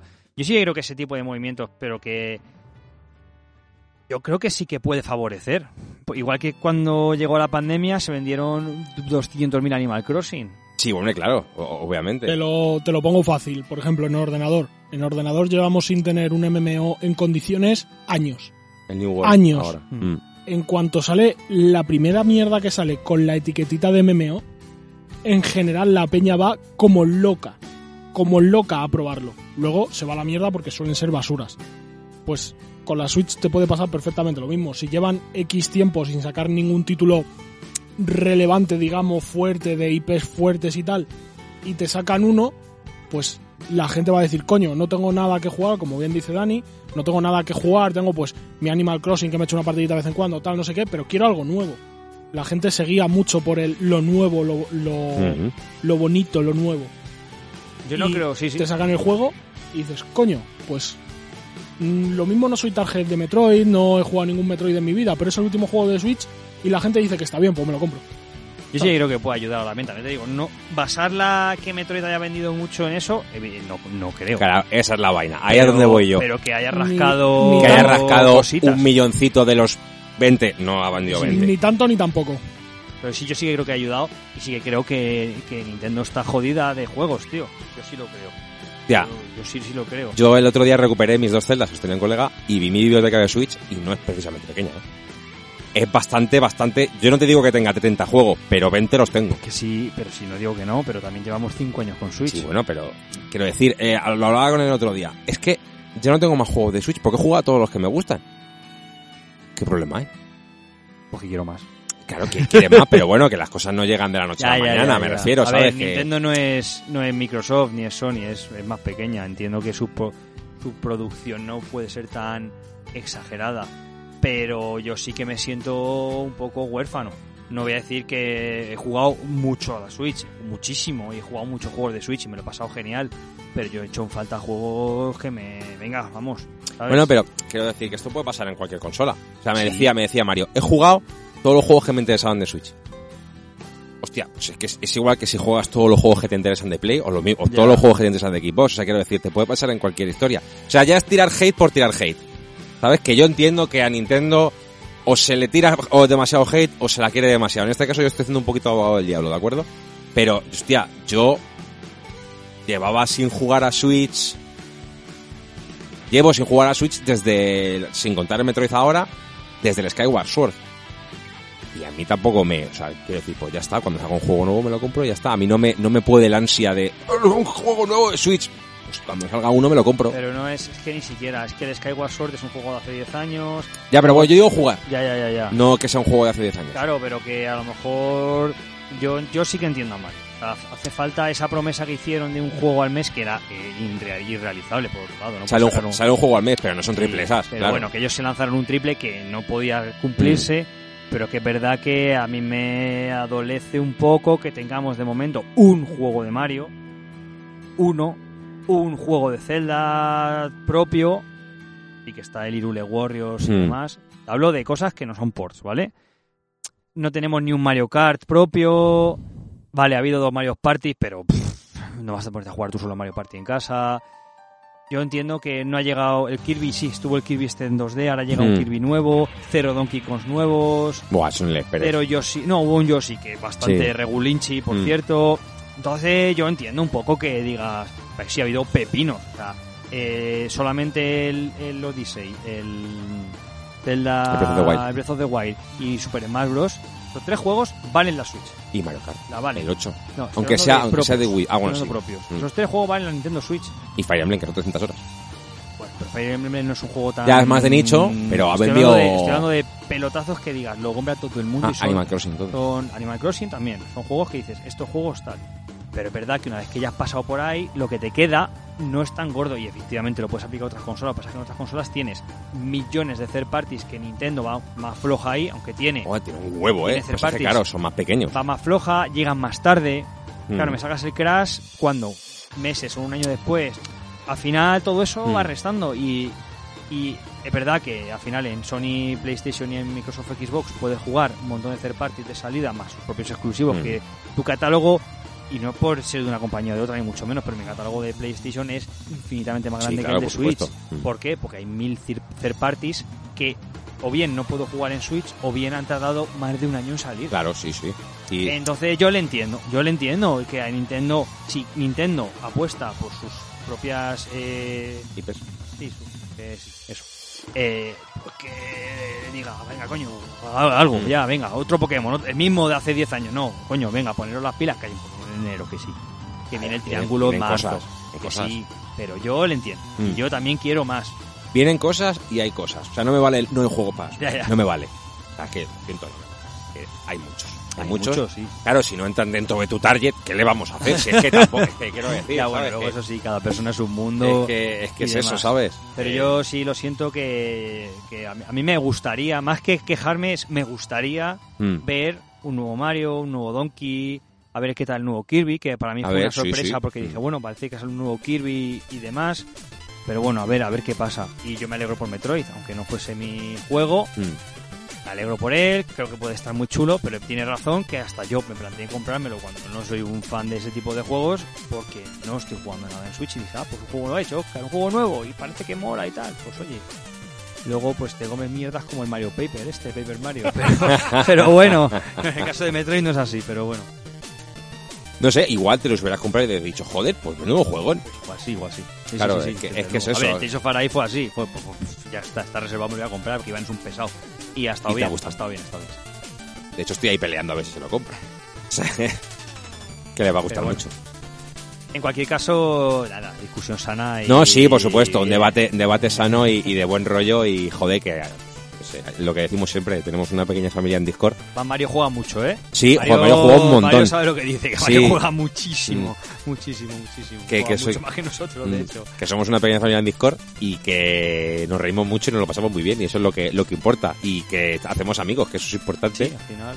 y, y al final es eso que que yo me reí mucho cuando estábamos debatiendo y luego me, me ponía pullitas rollo no, eh, Switch no tiene juegos mi mi es una, una plataforma así con millones de juegos de Switch ¿Qué, qué es eso? Era trofeillo de tirón de, orejas porque yo no estoy del todo de acuerdo pero siempre con amor y con cariño y con buen rollo Pero yo sí, Mario. Estamos aquí en tu, en tu barco, joder.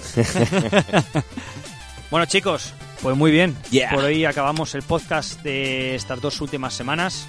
Y si todo va bien, y espero que así sea, nos vemos la semana que viene. Iván, no yo no estoy ¿no? Bueno, el pues 31 de octubre estoy fuera trabajando ya veremos cuándo podemos.